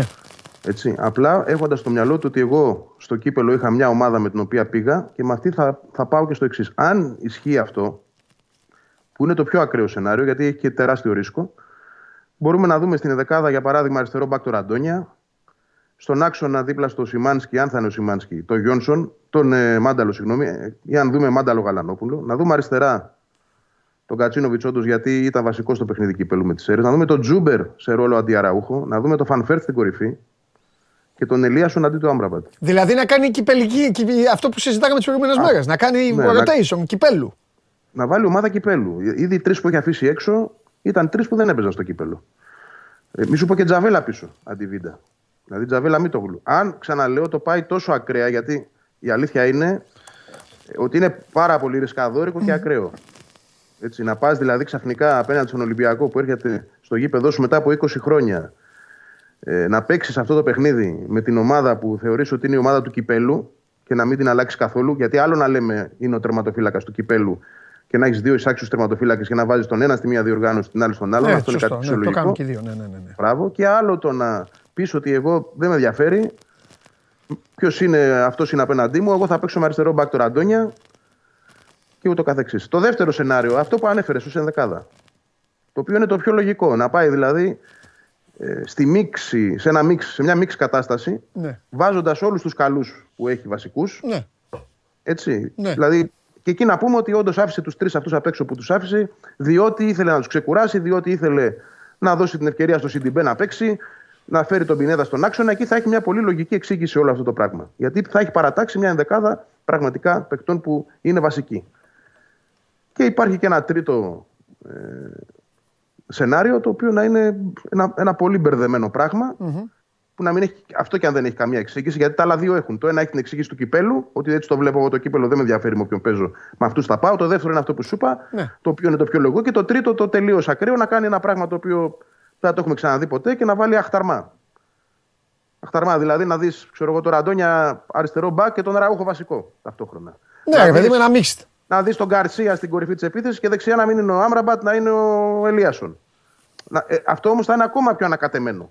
Γιατί τουλάχιστον τα άλλα δύο σχήματα έχουν και μια πορεία. Το ένα στο κύπελλο, το άλλο στο πρωτάθλημα. Δεν ξέρω πραγματικά τι έχει στο μυαλό του. Ε, Μας έχει μπερδέψει όλους μετά το χθεσινό. Ε, Προφανώς και θα έχει και την α- ανάλογη κριτική για ό,τι θα κάνει και ό,τι θα φέρει αυτό που θα Ε, αποφασίσει. και έτσι είναι. Κάθε ματς είναι ξεχωριστό. Τι να κάνουμε. Από την άλλη, εκείνος είναι ο προπονητής, γι' αυτό είναι οι προπονητές εκεί, επιλέγει αυτό που έχει στο μυαλό του. Όντως, πάντως και μέσα στην ΑΕΚ, αυτό πρέπει να σου το πω. Δεν έχει είναι. δημιουργήσει Δεν- Μια... Συ- Δεν είναι όμως Μια- μια άσχετο από σκέψη. γεγονότα. Δηλαδή, ξέ, νομίζω ότι ξέρει με ποιον παίζει. Έτσι δεν είναι. Δηλαδή, ξέρει ότι είναι μια ομάδα πέντε χρόνια δεν έχει κερδίσει η ΑΕΚ. Τα ξέρει αυτά. Δεν είναι τώρα. Φυσικά και τα ξέρει. Αυτό λέμε, εντάξει. Όλα, δεν υπάρχει κάτι που να μην ξέρει. Ε, ε, Θα σου πω το άλλο. Ξέρει ότι ο Λεβαδιακός νίκησε την ΑΕΚ 3-0 το 16. Να, μπράβο, εντάξει, αυτά Το λέω λέω. επειδή παίζει, επειδή παίζει τη Δευτέρα με το Λεβαδιακό, γι' αυτό. Μπράβο, εντάξει, καλά. Όλα τα ξέρει. Ό- Όλα τα έχει στο μυαλό του. Έχει το δικό του σκεπτικό όμως. Έχουμε καταλάβει ότι είναι ένας προπονητής, ότι είναι, ο οποίος είναι αρκετά αντισυμβατικός. Δεν πηγαίνει με τα, με τα πολύ δεδομένα, με τα στερεότυπα να το πω. Από την άλλη, αν δούμε μια τέτοια κυπελική εντεκάδα, δηλαδή, θα πεις εντάξει. Είναι, είναι ένα τεράστιο ρίσκο να πας να παίξεις έτσι στον Ολυμπιακό. Δεν ξέρεις πόσο μπούμεραγκ μπορεί να σου γυρίσει αυτό. Ναι, ναι. Γιατί και τι κλίμα θα περάσει και στον κόσμο μετά. Ναι. Ωραία. Τα κατάρα τα υπόλοιπα στο γήπεδο. Ωραία, Ναι, επιστρέφουμε έχει- σε λίγο. έχει- Δημήτρη μου, έχει- λέγε. έχει ενδιαφέρον Εσύ, πάντως, ναι. τι, τι βλέπεις τώρα με αυτά που, που σου είπα και αυτά, τι βλέπεις εσύ; Άκουγα το, το Βαγγέλη τώρα Ναι, και δεν ξέρω πού να ξεκινήσω με την έννοια ότι Πρώτα απ' όλα να ξεκινήσεις από πού διαφωνείς με, με μένα, με, αυτά που, με αυτό που είπα. Είπα έτσι, είπα, είπα μια δεκάδα που πιστεύω ότι μπορεί να δούμε. Εσύ τι λες; Ναι, ναι, ναι, καλά έκανες. Ε, όχι, εγώ θέλω να εξηγήσω ότι όσο μπερδεμένο είναι στην ΑΕΚ, όπως ακούω τον Βαγγέλη, άλλο τόσο, για να μην πω περισσότερο, είναι στο Ολυμπιακό. Για να το εξηγήσω. Για εξήγησε και εσύ, ναι, για πες. Είναι από τις ελάχιστες φορές που ο Μίτσελ δεν έχει δείξει καν ε, δεκάδα. Αχα, Δεν έχει δείξει τίποτα. ναι. Είναι επίσης η μοναδική φορά που λόγω των ενοχλήσεων του Χάμες, του Μπιέλ και του Χουάνκ, δηλαδή και των τριών καθοριστικών παικτών του Ολυμπιακού, ε, δεν έχει αποφασίσει ή μπορεί να έχει αποφασίσει στο μυαλό του να μην το γνωρίζουμε εμείς τι, τι θα πράξει, εννοώ για την ενδεκάδα. Δηλαδή ο Χάμες, για να το πω απλά, ο Χάμες και ο Χουάνγκ, γιατί ο Μπιέλ είναι καλύτερα, έχουν ενοχλήσεις μένα, αλλά δεν είναι σε τέτοιο σημείο που να πεις ότι οκ, δεν ε, μπορούν να παίξουν. Δηλαδή, τι θέλω να πω. τα- Αν ήταν τελικός κυπέλλου, ε, θα τους έβαζε. Ε, σήμερα δεν ξέρω αν θα τους ε, έχει μαζί ή αν θα τους ξεκινήσει την ε, ενδεκάδα. Γιατί πρέπει να θυμίσω ότι ο Ολυμπιακός δεν έχει ανακοινώσει αποστολή. Και αυτό έχει το, το ρόλο του και τη σημασία του, γιατί δεν ανακοίνωσε καν αποστολή χθες βράδυ ο Ολυμπιακός. Ε, βλέπω, Παντελή, βλέπω πολλές αλλαγές Α, από πολλές αλλαγές. Ναι. Τώρα δεν ξέρω αν είναι στο στυλ που είπε και ο Βαγγέλης κυπελικές αλλαγές. Αλλά είναι, θα είναι αλλαγές. είδατε λοιπόν, εγώ τις προηγούμενες μέρες είδατε που σας ρώταγα και μου λέγατε με το δίκιο σας, μου λέγατε όχι, το μάτσα αυτό είναι άλλο, είναι έτσι. Είδατε που φτάσαμε λίγες ώρες πριν το μάτσα, τώρα τι λέτε και οι δύο. Για να δούμε. Ναι, Εμείς πάμε με βάση του ρεπορτάζ. Ναι, Δηλαδή, ρε, κάνουμε- καλά κάνετε. Μα δε, ρε, Δημήτρη, μη- δεν, δεν σας μαλώνω. Εξάλλου, Όχι, όχι. τι- εξάλλου οι ενδεκάδες που είπα εγώ θα παίξουν. Έλα, για πες, για πάμε, για λέγε. Ε, ε, Έτσι για να, για να προσεγγίσουμε κάπου Ναι. την κατάσταση. Γιατί επαναλαμβάνω, δεν έχει δείξει. Ναι. Για να είμαστε καθαροί, έτσι. Για να μην Ναι. λέμε. Ε, πέρα από τον Τζολάκη που είπε χθες ότι θα παίξει, γιατί το είπε και στη δήλωση του ότι θα αγωνιστεί ο Τζολάκης. Ε, είπε, εντάξει, έχουμε λογικό είναι. Τερματοφύλακα που είναι στο κύπελλο και τερματοφύλακα που είναι στο πρωτάθλημα. Οκ, το ξεκαθάρισε. Ε, και από τη στιγμή που το ξεκαθάρισε, οκ, θα είναι ο Τζολάκης. Από εκεί και πέρα είναι πολύ. Θα ήταν και άδικο μωρέ, αφού αυτός τον πήγε τώρα. Τι να κάνουμε τώρα. Και 40 γκολ να φάει, αυτός τον πήγε τον Ολυμπιακό στο Βικελίδης, από το Βικελίδη στο- στην OPAP Arena. Εντάξει, Πασχαλάκης δεν έχει ανάγκη, είναι σε καλή κατάσταση. Ναι. Έξω στην κατάσταση στην Τούμπα δεν χρειάζεται. δε. Από εκεί και πέρα. Θα δεν παίξει το αποκλείω- πρωτάθλημα ο Πασχαλάκης. Ναι, θα παίξει το πρωτάθλημα. Ναι. Ε, αλλά ε, το θέμα, ξέρεις, είναι πολλοί λένε ότι οκ, έχουμε φτάσει πια ημιτελικό κυπέλλου. Μάλιστα. Αλλά από το σκεπτικό όμως των προπονητών, δηλαδή όπως είναι και του Αλμέιδα και του Μίτσελ, δεν, του, δεν, μπο- δεν μπορεί να τους ρίξει και άδικο. Ναι. Και Στην περίπτωση του Τζολάκη είναι ότι και με το, στα παιχνίδια με τον Άρη, ουσιαστικά το παιδί αυτό τα έδωσε όλα για να περάσει ο Ολυμπιακός. Τώρα Ναι. ο καθένας είναι πώς το βλέπει. Τέλος πάντων. Φορτούνης εμείς είναι βλέπουμε- κανονικά, επειδή εδώ ε, ε, ρωτάνε, μας ζαλίσανε. Είναι Φορτούνης- κανονικά; Ο, Φορτ- ο Φορτούνης είναι κανονικά. Α. Ναι, το θέμα είναι, επαναλαμβάνω, επειδή δεν έχει ανακοινώσει αποστολή για την 20, αλλά να σου δώσω ένα πόντο σε αυτό που είπες στην ενδεκάδα, γιατί βλέπω Α, αλλαγές. Δηλαδή, δεν αποκλείω στην ενδεκάδα να δούμε Σαμασέκου, δεν αποκλείω να δούμε Γκάρι Ροντρίγκες. Δεν το αποκλείω. Ε, Κανός, ε, Α, ναι. να δούμε τον Ελαραμπή στην κορυφή αντί τον ε, Μπακαμπού. Ε, γιατί και στο ένα ματς κυπέλλου τον είχε βάλει βασικό με τον Άρη τον Ελ Αραμπί και είχε βάλει στο δεύτερο τον Μπακαμπού. θα σας απαντήσω Ε, γιατί έβαλα τον Ελα- Ελ Αραμπί εγώ. Τον κατατάσσω στην κατηγορία Τζολάκη. Γι' αυτό τον έβαλα. Και δεν είναι παίκτης που έπεσε με αλεξίπτωτο στον Ολυμπιακό. Ο Ελ Αραμπί του έχει δώσει πρωταθλήματα του Ολυμπιακού. Οπότε δικαιούται να ξεκινήσει ένα τέτοιο ματς ο Ελ Αραμπί. Μπορεί να ξεκινήσει ένα τέτοιο ματς. Γι' αυτό εγώ τον Είχε βάζω. κάτι Γι' αυτό εγώ πιστεύω, εγώ πιστεύω θα παίξει σίγουρα ο Ελ Αραμπί, ας πούμε. Τέλος Θεωρώ ότι και στο Μίτσελ μετράει ότι έχει και καλή παράδοση ο Ελαραμπή με την ΑΕΚ. Δηλαδή ο Ελαραμπή στα 2,5-3 χρόνια τελευταία έχει. Εντάξει, μια- καλά, άμα το πάμε στο ποιος έχει παράδοση με την ΑΕΚ, θα πρέπει ο Φορτούνης να ξεκινήσει από τώρα να παίζει εναντίον της ΑΕΚ. Τώρα το απόγευμα, πριν ξεκινήσει από το Ρέντι Σωστό. να παίξει Σωστό. βασικό. Αλλά εντάξει, αυτά δεν είναι. Ναι. Εγώ δεν πιστεύω ότι θα θα- παίξει πάντως. Πιστεύω ότι θα πάει με τρία χαφ. Ε, θα το δούμε. Θα το Καλά, δούμε. ναι, εικασίες κάνουμε.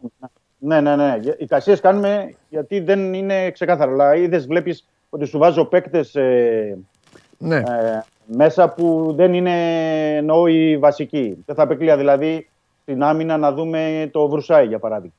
Λέω. Ε, με, σύμφωνα με κάποιες δοκιμές. Ε, Βλέπεις ότι μπορεί να πάμε σε πολλές αλλαγές ναι. στον Ολυμπιακό που αν και βάσει με αυτά που λέει και ο Βαγγέλης δούμε και πολλές αλλαγές από πλευράς ΑΕΚ δεν, δεν μπορούμε να, να, δούμε, να καταλάβουμε ή να μπορούμε να προεξοπλίσουμε από τώρα τι μάτς μπορούμε να δούμε. Καταλαβες. ναι. Είναι ένα ζήτημα αυτό. Δηλαδή αν έχει 6-7 αλλαγές ο Ολυμπιακός ή ανάλογα και η ΑΕΚ, μιλάμε για ένα διαφορετικό παιχνίδι σε σχέση με αυτό που μπορεί να θεωρούσαμε ότι μπορούμε να δούμε. Μμμ. Εντάξει, κοιτάξτε να δείτε, είναι και Δευτέρα τώρα τα μα- το μάτι του πρωταθλήματος. Ε, είναι Δευτέρα το μάτι του πρωταθλήματος. Δημήτρη, αυτό πάει σε σένα. Ε, εννοώ ότι δικαιολογείται ο κάθε φίλος του Ολυμπιακού και ο κάθε δημοσιογράφος του όπως εσύ να πει αυτό το Παπασταθόπουλος Ντόι πάλι γιατί πιστεύω ότι αυτή θα είναι. Δηλαδή είναι μάτς κυπέλου, δεν έχει ο Ολυμπιακός όμως ψήσει τους άλλους του παίκτες για να κάνει. Θα ήταν λίγο ρισκαδόρικο που δεν είναι για την ΑΕΚ ας πούμε να βάλει το Μίτογλου. Αν, πάει, αν πάει σε Ε, Απ' την κυπελική- κυπελική, δεν δεν θα απέκλεια Ρέτσο. Αν πάει σε κυπελικό επαναλαμβάνω. Ναι, οκ. Απλά λέω ότι αν παίξουν οι δύο, ε, πατάει και πάνω στην, Καλά. στην απόσταση. Ναι, ναι. Απ' την Ναι, ναι. άλλη, για να δώσω και δύο πόντους στους φίλους μου τους Αεκτζίδες και στο Βαγγέλη, δεν, έχεις, παί- δεν έχει παίξει η ομάδα και στο Περιστέρι, οπότε δεν έχει λόγο να κάνει όλα αυτά τα πράγματα. Δεν βαραίνει κάτι, το, τα κορμιά δεν βαραίνουν. Ε, παρότι εγώ είμαι του ρυθμού, σας το έχω πει τόσες μέρες, εγώ πάω με το ρυθμό και όχι με την κούραση. Σαν, Όχι, δεν Ναι. έχει. Δεν έχει. Και σαν δεν είναι σκεπτικό, και- αλλά είναι αυτό, ναι, δεν έχει, δεν έχει λόγο. Δεν έχει πρώτον και δεν, δεν βλέπω και απόφαση η οποία να βασίζεται σε rotation. Γιατί αν Ναι, παίρνεις μια τέτοια απόφαση, δεν αφήνεις μόνο τρεις εκτός. ναι, σωστό. Πας σε μια δραστική αλλαγή. Δηλαδή, παράδειγμα, διαθέσιμη είναι και ο Πινέδα και ο Σιμάνσκι που μπορεί να είναι το δίδυμο στον άξονα. Ναι. Και ο Αραούχο μπροστά τους και ο Γκατσίνοβιτς αριστερά και ο Άμπραμπα δεξιά και τελικά να πάμε σε ένα σχήμα που θα είναι βασικό. Ε, είναι λίγο ενηγματικό αυτό που κάνει. Θέλει και να θολώσει τα νερά, δεν ξέρω. Δηλαδή τώρα πολλές ερμηνείες μπορείς να δώσεις Ναι, εκ των προτέρων μέχρι να πιάσουμε στα χέρια μας το χαρτί της ενδεκάδας και εκεί να καταλάβουμε πολλά για το πώς να σε απαντήσουμε τελικά σε το ένα αντιμετωπίζει. φίλο, ο οποίος είναι πάρα πολύ. Ο Νίκος Αντωνόπουλος είναι πάρα πολύ ρομαντικός. Μπράβο, ρε Νίκο. Είσαι, είσαι, πολύ, είσαι δεκαετίας 60-70 που δεν υπήρχαμε καν εμείς. Λέει Παντελή, οι τρεις της ΑΕΚ που κόπηκαν μπορούν να δηλωθούν τελευταία στιγμή. Είναι οριστικό; Νίκο μου είναι οριστικό. Ανακοινώνει μια αποστολή η ομάδα. Αλλαγή γίνεται μόνο. Χτυπάω ξύλο. Αν κάποιος σήμερα ένας ποδοσφαιριστής πάθει κόψιμο. Κόψιμο λέει δεν έχει προπόνηση τέτοιο, οπότε άμα πάθει κάποιος, κα- άμα πάθει κόψιμο τότε θα πει ο Αλμέιδα έλα Γιόνσον. Μπορεί να, ναι, αλλά μπορεί να αλλάξει σήμερα το πρωί. Εννοείται Δηλαδή, μπορεί να αλλάξει, ναι. αλλά δεν το κάνουν οι προπονητές όταν δηλώνουν μια αποστολή. Αυτό λέω στον άνθρωπο. Ε, εγώ θα σου πω κάτι όμως ότι είναι όλοι στο.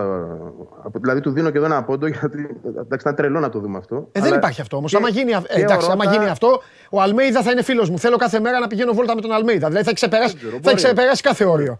Δηλαδή. Κοίτα, εδώ γίνο- γίνονται και παιχνίδια εδώ. Ο Ολυμπιακός π.χ. δεν έδωσε καν αποστολή. Ο- Ε, επιλογή του, δεν το κατακρίνω. Προς Θεού, Ναι. λέω, ε, παιχνίδια τακτικής είναι και αυτά. Δηλαδή ο Ολυμπιακός δεν δίνει αποστολή. Η ΑΕΚ κάνει αυτό που κάνει με τρεις παίκτες. Οι οποίοι όμως εγώ ξέρω ότι αυτή τη στιγμή είναι στο ξενοδοχείο. ναι. Και οι τρεις. Δηλαδή, αν τρεις ώρες πριν το μάτσο που η Αλμίδα άλλαξα μυαλό, άλλαξα απόφαση, τους βάζω μέσα. Γίνεται βγάζω έξω, βέβαια, δεν μα, ξέρω. γι- μα- μα Ε, γίνεται. μιλάμε Μα για αυτό, τρελά είπα, αυτό τώρα. είπα στο Απλά φίλο το- που λέω για κόψιμο. Ναι, ναι. Γίνεται, αλλά η λογική λέει ότι όταν ανακοινώνεται μια αποστολή, Η λογική. ε, τι θα πεις στο άλλο παιδί που θα κόψει. Καταλαβέ. Τι θα πεις στο άλλο παιδί; Που είναι μέσα. Έχω χάσει λίγο, έχω χάσει λίγο την πορεία της λογικής τώρα από χθες. Εντάξει, εντάξει, εντάξει, εντάξει. Αν δω και την δεκάδα του κυπέλου μέσα, ε, δεν θα υπάρχει και πολύ λογική. ε, στο δικό μου Δεν μυαλό. πιστεύω, δεν πιστεύω. Πιστεύω δούμε. ότι θα πάει σε αυτό που είπα εγώ, σε αυτό- στο, δε- στη δεύτερη που, ε, που είπες εσύ δηλαδή. Στη δεύτερη, Στο mix. Στο mix, αλλά με τους βασικούς. Ναι, Ναι, με αυτό, Α- αυτό. αυτό πιστεύω κι εγώ. Θέλω να το πιστεύω βασικά. Μα δεν είναι ουσιαστικά ρε παιδιά, μην τρελαθούμε Αλλά- κιόλας. Μα περίμενε μισό λεπτό, δεν είναι τίποτα. Μόνο ο Μήτογλου θα είναι. Όλοι οι άλλοι θα είναι η δεκάδα της ΑΕΚ. Τι θέλετε τώρα που το καραφλό βέλος είναι αναπληρωματικό, αφού ήταν βασικό Όχι, τόσο, όχι. τόσο καιρό, άλλος ήταν Μήτογλου χτυπημένος. Σιντιμπέ. Ε, ε, κάτσε, Βαγγέλη, ο Σιντιμπέ ήταν ο καλύτερος παίκτης με τον Παναθηναϊκό. Δεν τον Ναι, λογίζω τώρα. Ναι, αλλά όταν είναι να παίξει βασικός, παίζει ο Ρότα. Αλλά οκ, ναι, αυτοί οι δύο που λες είναι οι αμέσως επόμενοι και είναι όντως ψηλά και στο rotation. Ε, βέβαια τώρα δεν είναι, είναι δεν ότι είναι θεωρείται χαμηλό. τώρα. Ναι, αν δούμε αυτό, θα είναι η εντεκάδα η βασική με δύο-τρεις αλλαγές. Ναι. Ε, αυτό, ναι. Μάλιστα. Λοιπόν, Με- Σε αντίθεση, θέλω να πω με την ΑΕΚ, Ναι. γιατί αυτό που δεν είχε παιχνίδι, ε, αυτό μετράει στο, στο Μίτσελ με την έννοια ότι θεωρεί ότι κάποιοι παίκτες, δηλαδή αν προχωρήσεις αυτές τις αλλαγές, δεν είναι απλά ότι είναι μόνο θέμα κυπέλου ή οτιδήποτε. Είναι ότι θεωρεί ότι και κάποιοι παίκτες είναι καταπονημένοι από το παιχνίδι με τον ΠΑΟΚ, Ναι. από τα επόμενα παιχνίδια. Ε, εννοώ μετράει στη, στις επιλογές του. Από, όπως βέβαια είπαμε και για τις ενοχλήσεις του Χουάνκ, του Χάμες και του, του Μπιέλ. Δηλαδή νομίζω ότι αυτός στο- στην τελική του απόφαση για την δεκάδα θα μετρήσει. Αλλά επαναλαμβάνω ότι αν γίνουν πάρα πολλές αλλαγές και δούμε ένα σχήμα που δεν το έχει δοκιμάσει, δεν το έχουμε δει σε αγώνες, θα είναι και αυτό ένα ρίσκο. Δηλαδή και αυτό θα αναλάβει και θα πάρει και ένα ρίσκο ο Μίτσελ, το οποίο θα δούμε και πώς τι κριτική Ναι. πρέπει να γίνει μετά ή αργότερα. Με βάση εννοώ και την δυναμικότητα του αντιπάλου και το γεγονός ότι ο Ολυμπιακός πηγαίνει στη Νέα Φιλαδέλφια μετά από 20 χρόνια. να πάω και στο Ε. Instagram, μήπως ρωτάνε εδώ οι άνθρωποι για σας. Ναι, για πάμε. Πεί- Πείτε εσείς, πείτε τα δικά σας. Α, ε, μισό λεπτό. Ε, προφα- Ολοκλήρωσες Δημήτρη; Ναι, να πω για αυτό που μου πες για το Φορτούνι προηγουμένως. Α, πες, πες, πες, πες. Κοιτάζω... γιατί το Ναι, ακούσαμε- ρωτάει ο Ευθύμης, γιατί ο Φορτούνης από βασικός είναι εκτός πλάνων ξανά. Για ποιο λόγο ο Ολυμπιακός δεν έχει ανακοινώσει αποστολή; Βαγγέλη, μετά σε σένα. Ε, μ, ε, μισό λεπτό, Δημήτρη μου, να τα τελειώσουμε. Ναι, ναι. Αχ, ο Βαγγέλη, Πες, Βαγγέλη, Βαγγέλη. Α, εκα, σου εκα, εκα, Αλμέιδα. Ρε, Αλμέιδα, τι κάνει. λοιπόν, έλα, αυτά, αυτά. Ε, Πες, Δημήτρη. Λοιπόν, για την αποστολή να πω ότι το κάνει. Δεν είναι η πρώτη φορά που το κάνει ο Ναι. Ολυμπιακός. Το έχει κάνει και σε παιχνίδια με τον ΠΑΟΚ, σε παιχνίδια με τον Παναθηναϊκό. Και τη- το είχε κάνει και την περασμένη περίοδο σε κάποια μάτια που ήταν ο, και ο Μαρτίνς. Είναι επιλογή, δηλαδή είναι μια κίνηση του Ολυμπιακού έτσι ώστε να, να θολώνει και κάπως τα, τα νερά, να μην θέλει να δείξει πράγματα, να μην θέλουν οι προπονητές. Γιατί αυτό είναι απόφαση των ε, προπονητών. Έτσι Μάλιστα. δεν είναι κάποια απόφαση κανένας άλλου. Ε, για το Φορτούνι, ε, πολύ σωστά το επισημαίνει ο φίλος ότι εκεί που έπαιζε είχε και καλή απόδοση, πετυχαίνει γκολ, assist κτλ. Ξαφνικά βρέθηκε εκτός rotation και εκτός 20 σε πολλά α, παιχνίδια. Επιλογή του Μίτσελ. Δεν ε, υπάρχει κάτι άλλο διαφορετικό σε αυτό. Ενώ δεν είχε κάποιες ενοχλήσεις ο Φορτούνης, δεν είχε οτιδήποτε άλλο συμβεί. Ε, δεν θα απέκλειω το Φορτούνι σήμερα, δηλαδή να τον δω και ακόμα και στην ενδεκάδα. Αλλά λογικά θα είναι στον πάγκο ε, για να μπορεί να περάσει κάποια στιγμή στο, στο παιχνίδι. Ενώ αν προχωρήσει αυτό το rotation και τις αλλαγές που δείχνει ότι θέλει να προχωρήσει ο Μίτσελ σήμερα. Αν είναι αυτές οι 6-7 αλλαγές, έχει και ένα. Έχει αυξημένες πιθανότητες να δούμε κάποια στιγμή τον ε, Φορτούνι είτε, ο, είτε στην ενδεκάδα είτε ως αλλαγή. Αλλά ακόμα είναι νωρίς. Είναι νωρίς. Ωραία. Λοιπόν, ε, ο ένας φίλος λέει Παντελή γνώμη για το ευρύ rotation του Αλμέιδα. Ε, το ακούσατε, το συζητήσαμε. Δεν πιστεύω, εγώ δεν πιστεύω ότι θα κάνει τόσο. Πιστεύω ότι θα πάει με, με, με, μια, με λίγες, νομίζω. Παντελή, μια γνώμη για το rotation του Αλμέιδα στην αποστολή. Το ίδιο. Ρε Βαγγέλη, τους έχεις ανάψει φωτιές, ε. Ρε παιδιά, ψυχραιμία. Λοιπόν, ε, Βαγγ... Βαγγέλη, τρεις ρωτάνε γιατί ρωτάνε για το Λιβάγια, τι έγινε; Τρεις λένε ότι υπάρχει περίπτωση αν να γυρίσει ο Λιβάγια για τους, αυτούς τους τρεις που αποκλείστηκαν αν θα μπορούσαν να είναι στην αποστολή. Σας είπα ο Βαγγέλης δεν είναι τραυματίες, είναι απόφαση προπονητή. Ε, αν του βγει το Αλμέιδα σήμερα θα είναι πολύ μάγκας, λέει ένας άλλος φίλος, δεν ρωτάει. Αν δεν του βγει, να δούμε τι θα είναι. Αν, είναι, αν δεν του βγει, Ενώ, θα με πιάσει το ενώ- κεφάλι μου εμένα αύριο από σένα. Λοιπόν, ε, Όχι, η ΑΕΚ- εγώ, εγώ μπορώ να το καταλάβω και να το εξηγήσω, αλλά το θέμα είναι ο κόσμος πώ θα, πώς θα το Ναι, πάρει. εντάξει. αν, αν δεν λειτουργήσει αυτό το πράγμα. Συμφωνώ. Λοιπόν, Και αν αν η θα ΑΕΚ είναι πάρει και- λεφτά και αν από τη θα είναι και μεταγραφή του λεφτά. Γιακουμάκη, ρωτάει ο Χρήστος. Ε, Νομίζω ότι το ποσοστό. ο της Λάμπρος ΑΕΚ- λέει, γιατί τους πέταξε έξω αφού δεν έπαιξε στο περιστέρι. Τέλος πάντων, αυτά που είπαμε. Ναι. Τώρα για το λιβάγια για να τα φεύγουν και να είναι από την κουβέντα, εγώ προσωπικά δεν έχω ακούσει κάτι και μου φαίνεται και δύσκολο. Ναι. Για το καλοκαίρι μιλώντας πάντα. Ναι. Ε, η ΑΕΚ, βέβαια έχει ένα παρελθόν να κοιτάζει αυτές τις παλιές υποθέσεις της και να τις σκαλίζει, ειδικά αν πρόκειται για παίκτες που πήγαν καλά. Δηλαδή και ο Πόνσε, ας πούμε, είναι μια συζήτηση διαρκή, διαρκείας. Παλιότερα ήταν ο, Αραούχο, παλαιότερα ακόμα ήταν ο Σκόκο, τα θυμάστε όλα αυτά. Οπότε ε, περισσότερο όμως αυτά αναπαράγονται μέσω φημών, και, ε, φημών παρά υπάρχει κάτι υπαρκτό. Ε, για το Γιακουμάκι, τώρα βέβαια φεύγουμε από το μάτσα, αλλά okay, για να απαντώνται και αυτά. Η ΑΕΚ νομίζω τα, τα χρήματα που είχε να πάρει τα πήρε όταν ο Γιακουμάκης πήγε από τη Φένλο στη Celtic. Τότε πήρε το πο- ποσοστό της. Δεν νομίζω, δεν γνωρίζω, θα το ρωτήσω, αλλά δεν νομίζω να έχει επιπλέον ποσοστό μεταπόλησης. Κάπου εκεί χάθηκε δηλαδή η ιστορία. Πήρε όσα πράγματα είναι, ε, πόσα χρήματα ήταν να πάρει. Ε, για το παιχνίδι τα, τα αναλύσαμε, για τις επιλογές, για ούτω καθεξής. Πάντοτε με τη, ε, τη- την τελική, να το πω, σκέψη ότι κανείς από εμάς αυτή τη στιγμή δεν μπορεί να εξηγήσει και δεν έχει απόλυτη γνώση του τι έχει στο μυαλό του Αλμίδα να παρουσιάσει απόψε. Και Συμφωνώ. αν όλα αυτά τα πράγματα είναι μπλοφαρίσματα, ε, για να δημιουργήσει και μια απορία στον αντίπαλο, έτσι να τον ευνηδιάσει. Μπορεί και ή αν- όχι. Μπορεί και όχι. Ναι. Μπορεί και όντως να έχεις στο μυαλό του ότι εγώ θα παίξω με το κύπελο. Τι να σου πω. Μπορεί με και αυτούς όχι. που έπαιζε στο κύπελο. Κάναμε Θα την, δούμε. κουβέντα, κάναμε την κουβέντα και σας έφερα παράδειγμα τις αγγλικές ομάδες και είδατε ότι οι προπονητές σας αυτή τη στιγμή κατά εκεί πάνε.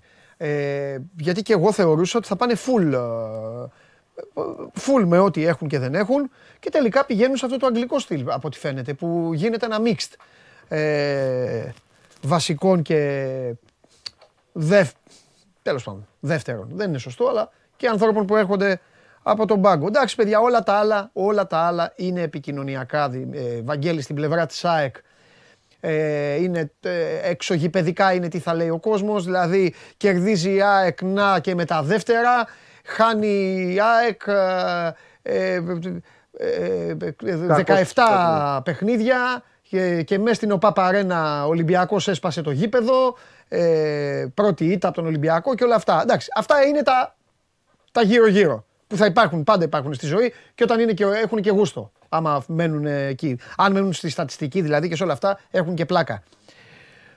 Τώρα. Κοίτα, είναι, είναι και κάποια πράγματα παντελή τα οποία πολλές φορές μένουν και εντός των ομάδων. Δηλαδή, εγώ θα δώσω και μια άλλη εξήγηση. Αν ναι, να τελικά ο δώσεις, βέβαια να προπονητής- δώσεις. Αν ο προπονητής αποφασίσει να πάει σε ένα τέτοιο, ξαναλέω, πολύ ρισκαδόρικο σενάριο να βάλει ε, ομάδα κυπέλου Ναι. ε, σε σχέση με τα μάτς κυπέλου που έχουμε δει μέχρι τώρα. Ότι εντός της ομάδας πάντοτε γίνονται συζητήσεις πολλές. Και αν πράγματι ο Αλμίδα έχει πιάσει κάποιους μπροστά σε όλους και έχει πει ότι παιδιά, εγώ έχω διαχωρίσει τα πράγματα, εδώ είναι το κύπελο, εδώ είναι το πρωτάθλημα, εσάς σας υπολογίζω για εδώ, εσάς εκεί. Και για να σας δείξω ότι σας εμπιστεύομαι όλους, για μένα είναι το ίδιο ο Πινέδα και ο Μάνταλος, που φυσικά δεν είναι το ίδιο, αλλά μέσα στην ομάδα αυτό πρέπει να περάσει. Ή για μένα είναι το ίδιο ο Λιβάη με το Φανβέρτ και με αυτούς πήγα στο κύπελο, με αυτούς θα συνεχίσω. Έχει την εξήγησή της για τη δομή της ομάδας και μόνο. Τώρα ότι αυτό Ναι. προς τα έξω δεν θα έχει την, την αντίστοιχη ανταπόκριση αν το πράγμα δεν πάει καλά, είναι κάτι που το ξέρουμε όλοι και το θεωρούμε δεδομένο. Κάτι άλλο όμως που θα πρέπει να πούμε, το οποίο το βγάζει η μοίρα και η τύχη, είναι ότι άλλο ψήσιμο στο κύπελο. Γιατί τώρα σήμερα μιλάμε για μια άλλη διοργάνωση. Αφήστε το, το πρωτάθλημα στην άκρη. Στο κύπελο πιο πολύ έχει ψηθεί ο Ολυμπιακός. Η ΑΕΚ, θυμάσαι τι λέγαμε, της έκατσε ένα ωραίο μονοπατάκι. Ναι. Τώρα η ΑΕΚ, η ΑΕΚ θα είχε το ζόρι της στον ημιτελικό και στον τελικό. Είναι και αυτό. Είναι και αυτό. Αλλά εδώ κοίταξε να δεις τώρα. Υπάρχει η απάντηση. Ναι. Ε, απάντηση. Η, η, άλλη, η άλλη πλευρά του νομίζω. Ε, γιατί μια δεν- χαρά είναι, κουβέντα να γίνεται. Ναι. Δεν πάμε σε αντίθεση. Πάμε σε, στην άλλη πλευρά, η οποία λέει το εξής. Ωραία. Εγώ με αυτούς στο εύκολο μονοπάτι και, και ένα δύσκολο παιχνίδι που ήταν το knockout με τα Γιάννενα, γιατί ήταν ένα παιχνίδι και από αυτήν την άποψη το λέω. Οκ. Έφτασα, ε, πήρα πέντε παιχνίδια, έκανα τις προκρίσεις μου, είμαι στα ημιτελικά. Τώρα τι τους λέω; Ότι τώρα εσείς δεν κάνετε, φύγετε από τη μέση, γιατί δεν παίζετε τους άλλους στο πρωτάθλημα βασική, για το κύπελο σας είχα, αλλά δεν μου κάνετε ούτε γι' αυτό, θα φέρω πάλι τους καλούς. Που έχω μπροστά. Αυτό, ίσως στο μυαλό του Αλμίδα, δημιουργεί μια, ε, μια κατάσταση που είναι άδικη για τα αποδητήρια. Δηλαδή, πρέπει κάπως να το συνδυάσει αυτή τη στιγμή αυτό. Πρέπει να βάλει και αυτούς που ήταν στο κύπελο και κάποιους προφανώς που είναι στο πρωτάθλημα. Νομίζω ότι εκεί θα καταλήξει το τέλος. Ναι. Δεν πιστεύω να πάμε Ναι. σε κάτι ακραίο. Αλλά σου δίνω μια άλλη εξήγηση ότι ο προπονητής δεν μπορεί να τους πετάξει κιόλου έξω. Βεβαίως, ναι, παιδί. Να μου. τους πει εντάξει, κάνατε τη δουλειά μέχρι εδώ. Μια χαρά είναι. Τώρα Όλα αυτά είναι. Να Καθίστε σας... στην άκρη να παίξουν οι άλλοι. Γι' αυτό υπάρχει και ο προπονητής στο τέλος, Βαγγέλη, για να έχει και τον πονοκέφαλο. Γι' αυτό παίρνει και τα λεφτά. Και το Γι' αυτό ρίσκο είναι και, ο τα μάγκα, πάντα. και μάγκας. Ο Αλμέιδα τώρα πέντε μήνες μάγκας είναι. Έτσι δεν είναι; Ε, ας ζήσει και ένα, τώρα και μια, ένα ζόρι έτσι στο μυαλό του να δει τι θα αποφασίσει. Διαφορετικά είναι κουφέτο. Η ομάδα δεν έπαιξε πρωτάθλημα, μπορεί να βάλει ό,τι καλύτερο έχει και να παίξει. ε, να, να το. Γιατί, για, πολύ σωστά το λες, γιατί αυτό που εγώ εξήγησα τώρα μπορείς στα αυτιά του κόσμου να πηγαίνει πολύ. Να ακούγεται πολύ ε, αδιάφορο. Δηλαδή, ο άλλος θέλει να δει την ΑΕΚ με το, και το καταλαβαίνω και αυτό.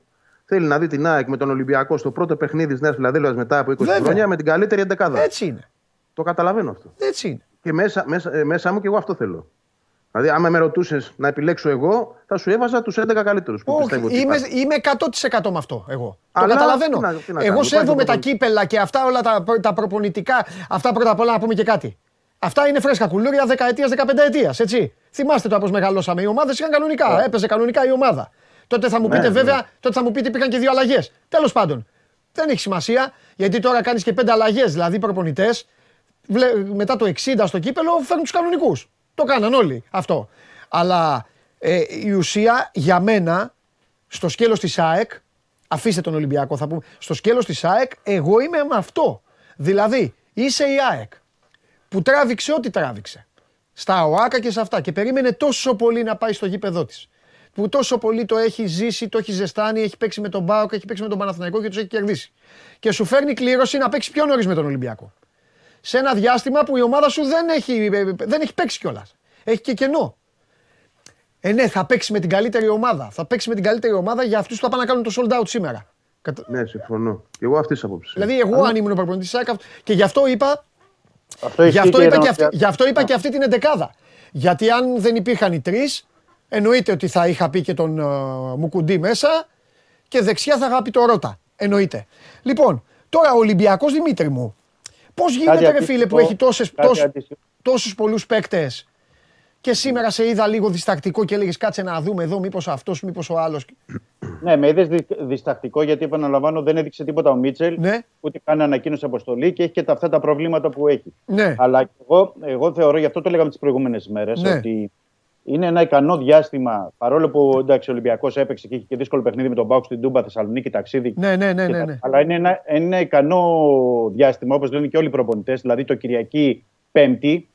Πες τα Είναι ρε ικανό Δημήτρη για- γιατί τα λέω εγώ από την Κυριακή. Να έχει ρυθμό η ομάδα να, είναι- να, να δουλέψει. Ναι, ναι, ναι. Ε, βέβαια. Και έχει, και έχει και ρυθμό και μπορεί να δουλέψει και έχει και ένα ικανό διάστημα για να, ε, να ξεκουραστεί ο οργανισμός. Γιατί είναι, το Κυριακή Πέμπτη είναι αρκετά τα 24 ώρα. Και επίσης δεν είναι μόνο το Κυριακή Πέμπτη, είναι ότι μετά την Πέμπτη παίζει τη Δευτέρα πάλι ο Ολυμπιακός και έχει παιχνίδι. Ε, δηλαδή δεν έχει ταξίδι, έχει παιχνίδι στην έδρα του με τον Πανετολικό.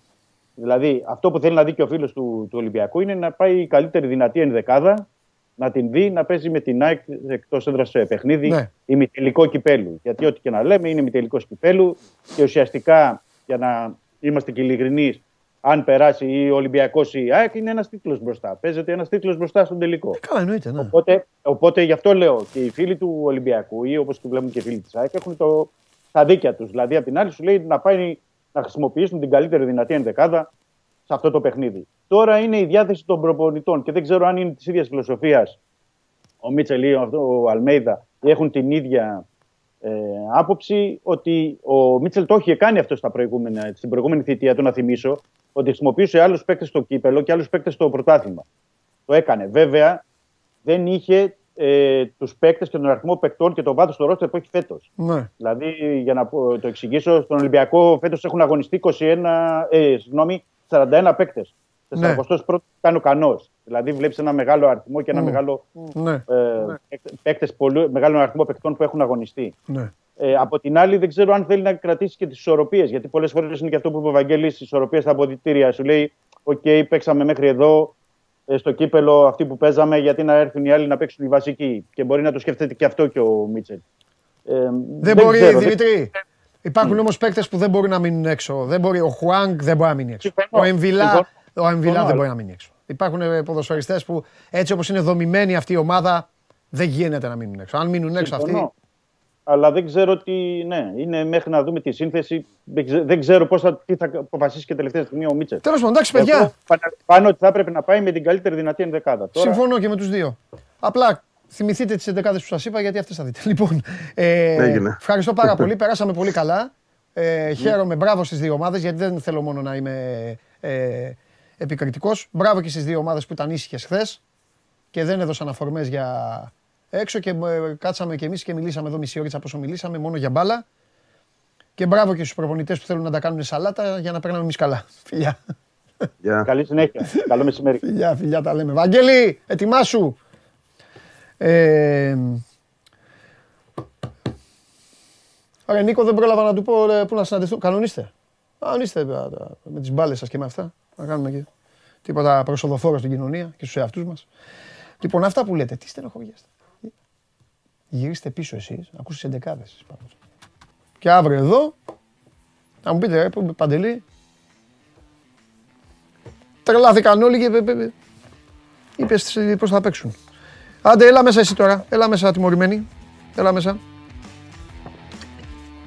Ρε, χάσαμε στο, χάσαμε στο LOL. Άρε, ε, ε, άρε μπαλαδίμα. Άρε μπαλαδίμα. Τιμωρημένη γιατί τι Έχασε η ομάδα μου. Χάσαμε.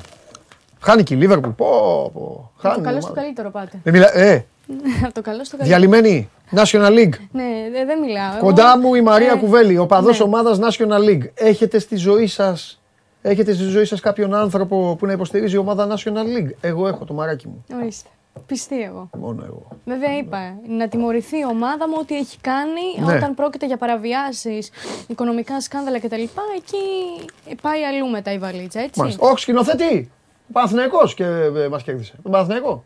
Τι πήρε- πήρατε μπροστά; Δεν εκπλήσωμαι. Α, ήσουν χθες, γι' αυτό μίλαγες με τον Παλαδίμα χθες. Ε, Πώς θα το στήσετε; Θα τα πούμε την Τετάρτη. Τετάρτη, κοντή γιορτή. Για λέγε, τι έχουμε; Ε, έχουμε κάποια πραγματάκια σήμερα. Είδες τα ζήσει Μαρσέιγ Παρί. Σιγά μην είδες.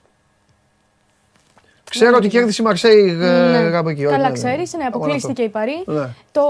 Είχε κάνει rotation γι' αυτός, σαν τους εδώ που λένε. Ε, ο rotation όχι, Α. δεν είχε κάνει ιδιαίτερα. Απλά δεν έπαιζε ο Εμπαπέ που είναι τραυματία. Ήταν μπροστά Νεϊμάρ ε, Μέση. Αλλά το, αυτό που θέλω να πω στο συγκεκριμένο παιχνίδι είναι ότι ο Μέση είναι η πρώτη μάλλον διοργάνωση που αγωνίζεται ο Μέση και δεν την έχει κατακτήσει. Το κύπελο Γαλλίας. Ούτε πρόκειται. Ούτε πρόκειται. ε, Ναι, γιατί Αφού αποκλείστηκε. Αποκλεί... Α, ναι, φύγει το αλλά καλοκαίρι. αποκλείστηκε και θα φύγει το καλοκαίρι. Γι' αυτό το λέμε. Φοβερή σήμερα. Έχει το μαλλί όπως πρέπει γυαλί. Ρούχο Γυαλί. φοβερό. Ε, Έχω, γκρίνω, έχει γκρίνω. πολύ κρύο ρε Σπαντελή. Τι είναι αυτό το πράγμα; Σιγά να μην, να μην κάνει και κρύο καθόλου στην Ελλάδα. Να κάνει, αλλά Ε, τώρα. τι; πολύ κρύο, πολύ κρύο. Δεν, θα- δεν μπορείς να σηκωθείς το πρωί. δεν μπορείς να σηκωθείς το πρωί. Ε, Να σου Λοιπόν, πω, αυτό. αυτά είναι όλα που έχει πάρει. Ε. Ναι, όλα αυτά που έχει πάρει και βλέπουμε κάτω το κύπελο Γαλλία. Είναι η μόνη Α, δεν το διοργάνωση πάρει. που δεν ε, την έχει πάρει. Γιατί δεν τον παίρνατε στη City και το Messi; Αλλά πού να παίζει National League τώρα του χρόνου; Α, μπορεί να πάρει το National League, να βάλετε κάτω και εκεί τέτοιο ε, κουπάκι. Ναι. Ο προπονητής σου θα μείνει; Προπονητής μου εμένα έχει πει. Τώρα που θα φύγετε και θα ότι πάτε. Αν τον κοροϊδέψουν θα φύγει και καλά θα κάνει. Τον Έτσι κοροϊδεύουμε τελείωσε. κάθε μέρα. Τι ποιος να τον κοροϊδέψει εννοείς; Ο, ε, οι άνθρωποι της διοίκησης. Α, οι Άραβες. Τον κοροϊδέψουν. Αυτοί που κοιμάται και κάνει στον ύπνο του θέλω να πάρω αυτόν. Τάκ και ξυπνάει και του τον έχουν μπροστά, τον κοροϊδέψουν τώρα οι Ναι, άνθρωποι. Ναι, ναι. ναι. Α. Τα έχει δηλώσει, τα είχε πει από πέρυσι. από Έπρεπε το να 22. ήμουν. Τα έχει Έπρεπε, πει από πέρυσι. έπρεπε να ήμουν.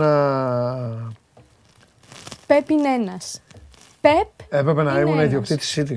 Τι θα να μπεις, άμα έκανες; ήμουν- θα την είχα ρίξει κατηγορίες, θα είχα διώξει τον Guardiola και θα, θα έκανα τα πάντα να πάρει το πρωτάθλημα η Liverpool. Α, θα κάνει τα πάντα για να πάρει το Ναι. πρωτάθλημα η Λίβερπουλ. Εξαιρετικό. Για πες. Ε, λοιπόν, μιας και λέμε για κρύο, βροχές κτλ. Ναι. Ε, εδώ είναι η κλασική περίπτωση. Ε, θα μπορούσες να ήσουν εσύ αυτός. Α, ναι, για Ο δείξω μου οποίος και θα με σου πω. χιόνια και βροχές. Κάνει μπανιό, παίζει μπάσκετ. Ε, Παίζει βέβαια. μπάσκετ. Το έχω κάνει. Δε, το έχεις κάνει, δεν είχε Ποδόσφαιρο. βροχή. Ποδόσφαιρο. Ποδόσφαιρο. Ε, βέβαια. να σου πω λίγο κάτι όμως, Παντελή. Δεν είναι Άπειρες φορές. επικίνδυνο με τον κεραυνό. Γιατί πού έπεσε ο κεραυνός; Δεν έχει πέσει κεραυνός, αλλά βλέπεις. Και, και κεραυνό, φα- φαντασιώνεσαι. Όχι, ρε Ε, παιδί. μου. άστο, να Αλλά παίζει. είναι επικίνδυνο. Δεν πειράζει, μια χαρά. Όχι, είναι. ε. Μια χαρά Τρέλα. είναι. Μετά κάνεις και ένα ωραίο μπάνιο. Βέβαια δεν, βλέ- δεν έχει βάλει κάτι. Ε, στο τέλος νομίζω το βάζεις να εδώ. Βάζει, τώρα. εντάξει. Κάνει βάλει και κάποιε κάτι. προσπάθειες.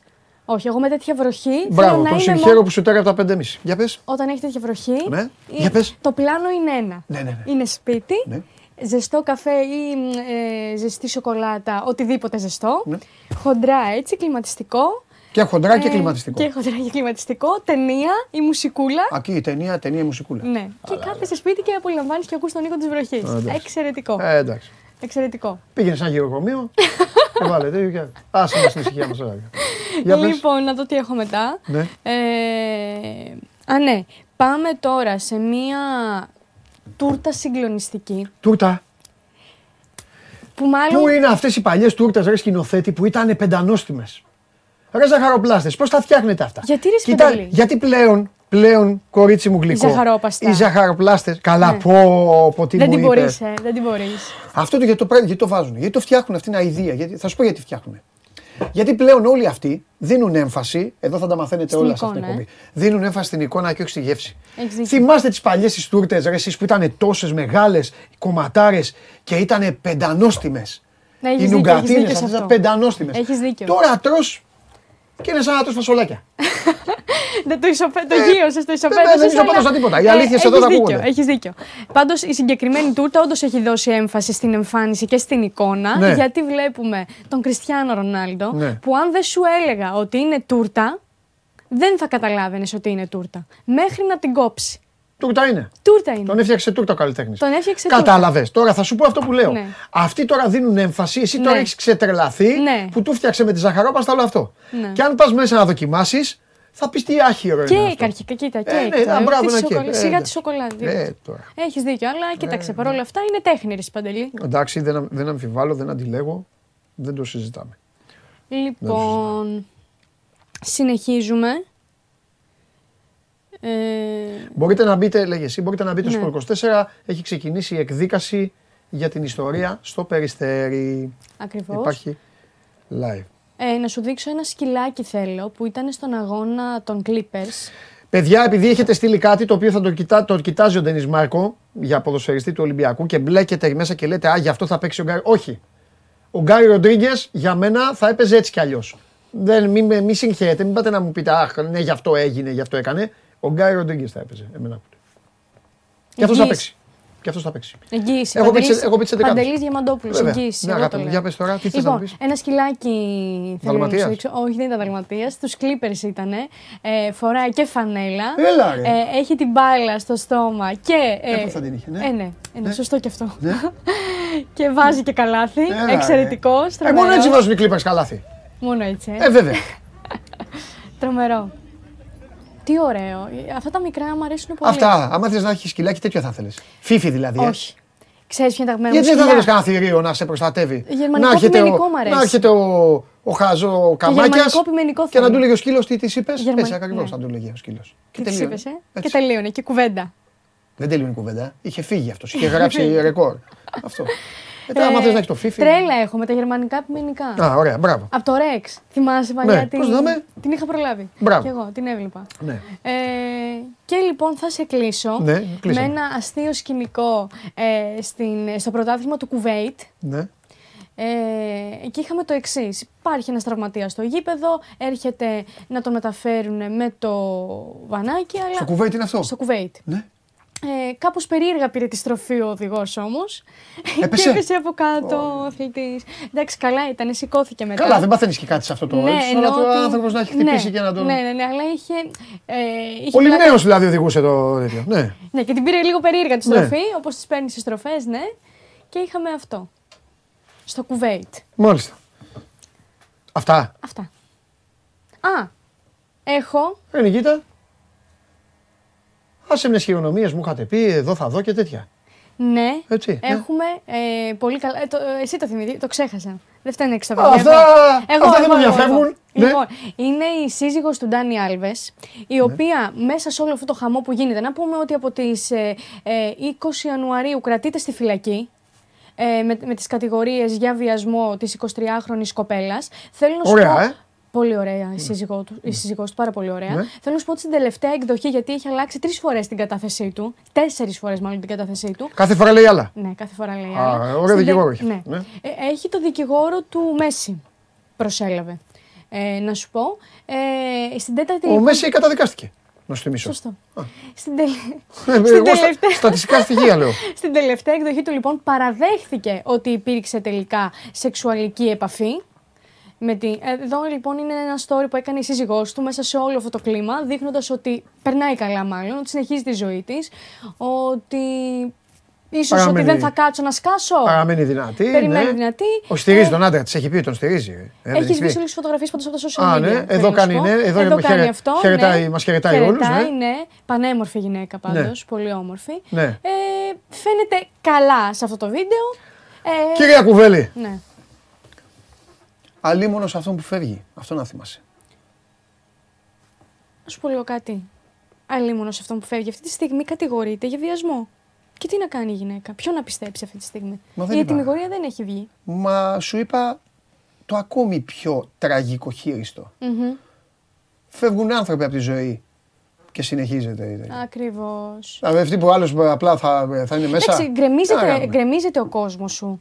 Δηλαδή, όταν, ξέρει, όταν μαθαίνεις τώρα ή κατηγορείται ο σύζυγός σου ότι μπορεί να έχει βιάσει γυναίκα. Εντάξει, δεν γκρεμίζεται λίγο ο κόσμος σου. σε θέμα κοινωνικό-ψυχολογικό γίνεσαι σκουπίδι. Αν Ναι. δεν είσαι ανέστητος Ναι, άνθρωπος. ακριβώς. Αυτό. Αν έχεις όλα τα σχέσεις. άλλα, όλα τα άλλα, Περνάνε με το χρόνο, όλα περνάνε. μα, μα, όλα είναι δικά της. Ναι. Έτσι ναι, κι αλλιώς ναι. και θα πρέπει να δεν ξέρω, έχουν και παιδιά. Το θέμα είναι, αν υπάρχουν παιδιά, να, συ- να, Ναι, να, ναι, να ναι, κοιτάξει ναι. τα παιδιά, όλα τα υπόλοιπα. Λοιπόν, όντως μου στέλνει ο Ντενής αυτό που εσείς είστε φοβεροί επιστήμονες, συνεργάτες, αλλά σας έχω πει ότι πρέπει και να έχω. Ε, λοιπόν, έφυγε ξαφνικά από τη ζωή η μητέρα του Σέρζη Κανός, φεύγει άμεσα για Ισπανία. Ο 26χρονο δεν θα είναι στην ΟΠΑΠΑΡΕΝΑ. Φεύγει ε, και δεν ε, υπάρχει στα πλάνα του Μίτσελ. Επαναλαμβάνω όμως ότι αυτό που σας είπα προηγουμένως, τη δική μου αντίληψη, δεν έχει να κάνει με αυτό. Πιστεύω ότι κανονικά και με κανός δηλαδή ο Μπιέλ και ο Γκάι Ροντρίγε θα παίξουν. Θα τα Πολύ, δούμε. θα, θα- πολύ θα- θανατικό σήμερα δούμε. πάλι. Πολύ θανατικό. Ναι. Πες τίποτα άλλο. Αυτά. Κανένα άλλο νέο. τίποτα. Ωραία. Καμιά Κοίτα, ταινία. Ε, κανένα άμα θέατρο. πήγα, είδα τον, Αστερί, τον Αστερίξ Οβελίξ που έπαιζε και ο Ιμπρέιμοβιτ. Μπράβο. Είδες και Ζλάταν. Φυσικά είδα Ζλάταν. Για τον Πέρασε Ζλάταν καλά. πήγα. Ε, συγκριτικά με τις άλλες δεν είναι τόσο καλή. Το, οι Δεν σκηνές- παίζει και Ζεράρ Τεπαρτιέ, ε, δεν παίζει. Ναι, τώρα αυτή. έχουν αλλάξει, έχει Ε, βέβαια, αλλάξει, έχουν αλλάξει το, το, cast. α, ναι. το cast, ναι. Ναι. Αλλά ο Ζλάταν ήταν εξαιρετικός. Εγώ τον αγαπάω τον Ζλάταν. Ναι. Τρομερός, τρομερός. Καλά, μην φανταστείς ένα περασματάκι έκανε σύνολο 4 λεπτά να ήταν όλα και όλα. Α, αλλά ήταν όπως έπρεπε. Τα λέμε από Φοβερή. εβδομάδα. Φιλιά Καλή Μαρέκη μου. συνέχεια. Εννοείται. Α, τα λέμε από εβδομάδα, η Μαρία είναι. Μπορεί τρίτη να πει είμαι στην Ονδούρα. Έλα μέσα, έλα, έλα. Έλα, έχω υποσχεθεί. Ποιον έβαλες εκεί το Βαγγέλη, επικίνδυνος ο Βαγγέλης. Όχι, ο Βαγγέλης είναι. Βαγγέλης Καραπέτσας, η κολόνα του τμήματός μου. Βαγγέλης The Dangerous Καραπέτσας. Ε, δεν είναι επικίνδυνος ο Βαγγέλης; Ναι. Βαγγέλη, Πολύ, Άρας, επικίνδυνος. απόλυτα. Τώρα που και η ομάδα του, και η ομάδα του τώρα δεν πάει καλά, Βαγγέλης είναι, Είναι Άρης. δικιά μας. Είναι Άρης. Είναι... Ποιον, θες, ποιον δεν αντέχεις να βλέπεις πλέον καθόλου στην ομάδα; Πες ένα, ένα που δεν θέλεις. Πες τώρα να φύγει αύριο, να μην ανοίξει Δεν την... θέλω να φύγει όμως. Τον Άρνολτ. Δεν μπορώ. Δεν αντέχω να τον βλέπω. Γιατί; Γιατί δεν ασχολείται. Δεν ασχολείται καθόλου. Δεν, δεν, έχει, έχει, κάτι έχει σπάσει μέσα μου. Ενώ όλοι οι άλλοι ασχολούνται. Ο Μανέ ήταν, παρά... ήταν λάθος που έφυγε. Και αυτός περνάει άσχημα. Τον θες πίσω; Αυτός περνάει άσχημα Εγώ δεν έχω έφυγε. αλλάξει ποτέ τη φωτογραφία μου, βλέπεις και στο Instagram. Ναι. Με φανέλα σάντιο είμαι. Του γίγαντα. Όποιος φεύγει περνάει άσχημα. Όποιος φεύγει. Είναι Βέβαια αλήθεια. τώρα φέτος περνάνε άσχημα για αυτοί που Απλά μείνανε. ναι, φεύγει, φε- φε- φε- ναι, έχεις δίκιο. Περνάει άσχημα και η Στάνη. Πώς λένε όποιος φεύγει από τη Στάνη, Ναι. τώρα είναι και η Στάνη άσχημα. Και ο Βοσκός γελάει. Με το Στηρίζω τον στόμα κλοπ. έτσι. Στηρίζω τον κλοπ. Μέχρι τέλος. Δεν υπάρχει. Δεν υπάρχει. Συμφωνώ μαζί σου. Μέχρι όπου πάει. Μέχρι όπου πάει. Και δεύτερη εθνική να πέσουμε μόνο ο κλοπ. Μέχρι όπου πάει. Λοιπόν, ε, ε, Ράπτη, είμαι ένα βήμα πριν σε μπλοκάρω εγώ. Οριστική αναβολή στο Λαμία Πάοκ. Είμαι με ένα βήμα. Σπάνια εγώ στέλνω κόσμο, γιατί έχω έξω τα λιοντάρια. Α, ε, αλλά όταν χρειαστεί στέλνω. Είμαι ένα βήμα πριν. Είμαι ένα... βήμα- Δεν γίνεται να εμφανίζονται εδώ και να αρχίσει αδερφός μου και αυτά. Ρουβίτσα. Πάμε. Αδερφός μου ράπτης. ε, θα μου επιτρέψεις Τι να, το... οικογένεια υπάρχει εδώ μέσα. θα- ναι. θα μου επιτρέψεις να το διαβάσω γιατί είναι μεγάλο. Α, αυτό δηλαδή που σ' θα, αρέσει. θα πει ανέκδοτο διαβάζοντά το. Όχι, το έχω, το έχω μελετήσει. Α το ζήσουμε κι αυτό. Αλλά θέλω τη σημειώσει μου. Πάμε. Λοιπόν, περπατάει ένα τύπο στο δρόμο και έξω από ένα σπίτι βλέπει μια ταμπέλα που λέει Πολίτε Σκύλο. Που μιλάει ελληνικά. Ωραία. Μην μιλήσει. Ναι. Γιατί ο Ντενή έχει πάθει, Ναι. έχει πάθει αρα- αρανταπλανήτηδα τώρα ε, τέτοιο. Γράφει. Πώ το λένε. Ε, Επιστρέφει στη Θεσσαλονίκη ο ΠΑΟΚ. Δεν θα γίνει αύριο το ματς. Τα είπα εγώ στον Τζιομπάνογλου. Θα οριστεί εκ νέου. Δεν υπάρχει Λαμία ΠΑΟΚ. Φεύγει ο Ρασβάν, τους βάζει στο πούλμαν. Φοράει σκούφο φίλος μου και τελειώνει η υπόθεση. Θα οριστεί κάποια στιγμή το παιχνίδι της Λαμίας με τον ΠΑΟΚ. Έτσι κι αλλιώς ήταν σαν τεράστιο κέικ με άχνη. Εσύ που είσαι και μάγειρας, βάζεις άχνη πάνω στα κέικ. Ε, ναι. Ανάλογα το κέικ. Με, με συμφωνείς μαζί μου με αυτό που είπα για τις τούρτες; Ναι. Ε, Και πού είναι οι θυμόμουν παλιές που μου πάνε έφτιαχνε η πέντε, μάνα άλλο. μου τούρτα σκατζόχυρο. Που ήταν full σοκολάτα. Ναι. Τέλειο. Που δεν ήταν σκατζόχυρος, απλά ήταν μια τούρτα σοκολάτα και έβαζε. Τροφά ή τα, αυτά που βάζω στα ποντικάκια για ωραίε. Ναι, ναι, ναι, κάτι τέτοια. σοκολατάκια Ναι, τα ναι, τέτοια. ναι. Αυτό, απλά αυτό. Α την κόψουμε τη συζήτηση γιατί θα πάω να πω σε σε κανένα ζαχαροπλαστή, θα τα φάω όλα. Πάμε. Λοιπόν, Ξεκινάμε πάλι. Περπατάει ένας τύπος στο δρόμο και Ναι. περνάει από ένα σπίτι και βλέπει μια ταμπέλα. Πολίτες σκύλος που μιλάει ελληνικά. Ναι. Τρελαμένος αυτός, μπαίνει μέσα, βλέπει τον ιδιοκτήτη, του λέει: Έχει σκύλο που μιλάει. Ναι, λέει: Είναι στην πίσω αυλή, πήγαινε, πήγαινε μίλα του. Πάει ο τύπος, βλέπει ένα σκύλο εκεί πέρα, ένα αχτός να κάθεται. Του λέει: Εσύ ο σκύλος που μιλάει ελληνικά; Ο σκύλος τον ξαφνιάζει απαντώντας τον. Ναι, εγώ είμαι. Ο τύπος τότε σαστίζει και του λέει: Πες μου λίγα πράγματα για σένα. Και αρχίζει ο σκύλος. Κοίτα, από μικρός που γεννήθηκα είχα αυτό το χάρισμα. Οι πρώτοι μου ιδιοκτήτες έκαναν το μεγάλο σφάλμα να, τα δια- να το διαδώσουν και αμέσως με μαζέψανε για πειράματα. Πριν περάσει λίγος καιρός, με απήγαγε η κεντρική υπηρεσία πληροφοριών και με έβαλε να δουλεύω σαν κατάσκοπος. Όπως καταλαβαίνεις, κανείς δεν υποπτεύεται ότι ένας σκύλος μπορεί να κρυφακούσει και με στέλνανε σε κάποιες αποστολές στη Μέση Ανατολή. Με αποτέλεσμα η ανατροπή ενός απολυταρχικού καθεστώτος να οφείλεται σχεδόν αποκλειστικά σε δικές μου ενέργειες. Ο σκύλος. Μετά από ένα διάστημα άρχισε να με κουράζει αυτή η ιστορία και κυρίως τα συχνά ταξί- ταξίδια στο εξωτερικό και διαπραγματεύτηκα μια συμφωνία με την υπηρεσία. Από τότε καθόμουν στα αεροδρόμια και παρακολούθησα συνομιλίες και συναλλαγές λαθρεμπόρων. Οι συλλήψεις που ακολούθησαν συζητήθηκαν σε όλες τις εφημερίδες. Ε, να μην σε στα πολυλογώ του λέει. Από τότε παντρεύτηκα δύο φορές, έκανα ένα κάρο σκυλάκια και τώρα είμαι πλέον στη σύνταξη και κάθομαι εδώ με το καινούριο αφεντικό αραχτός. Αυτά λοιπόν. Ο τύπος τρελαμένος, αυτό ήθελα να διαβάσω που ήταν πολύ. Ο τύπος τρελαμένος πάει πάλι μέσα στον τέτοιον, στον, ε, στο αφεντικό, του λέει: Αδερφέ, του λέει: Έχω, έχω τρελαθεί. Πόσο τον πουλάς, 20 ευρώ του λέει. Τι 20 ευρώ του λέει, ρε φίλε. Έχεις ένα σκύλο που έχει κάνει τόσα που, που μιλάει και τον πουλάς 20 ευρώ. Έλα, μα μην είσαι βλάκας, του λέει. Τι από αυτά που δεν σου είπε έχει κάνει.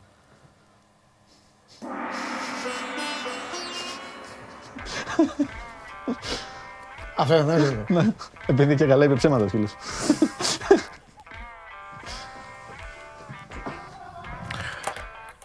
Φαφαλιέ, φεύγουμε πιο νωρίς. Πάμε να πιούμε δύο μπουκάλια τσίπουρα έξω από το γήπεδο. Όσοι βρεθείτε στην ΟΠΑ Παρίνα, αν δείτε κανέναν να τρεκλίζει μετά από αυτά που ακούει, ντυμένο έτσι, μην τον πλησιάσετε. Δεν υπάρχει λόγος. Μην ανησυχείτε. Θα τη βρω εγώ την άκρη.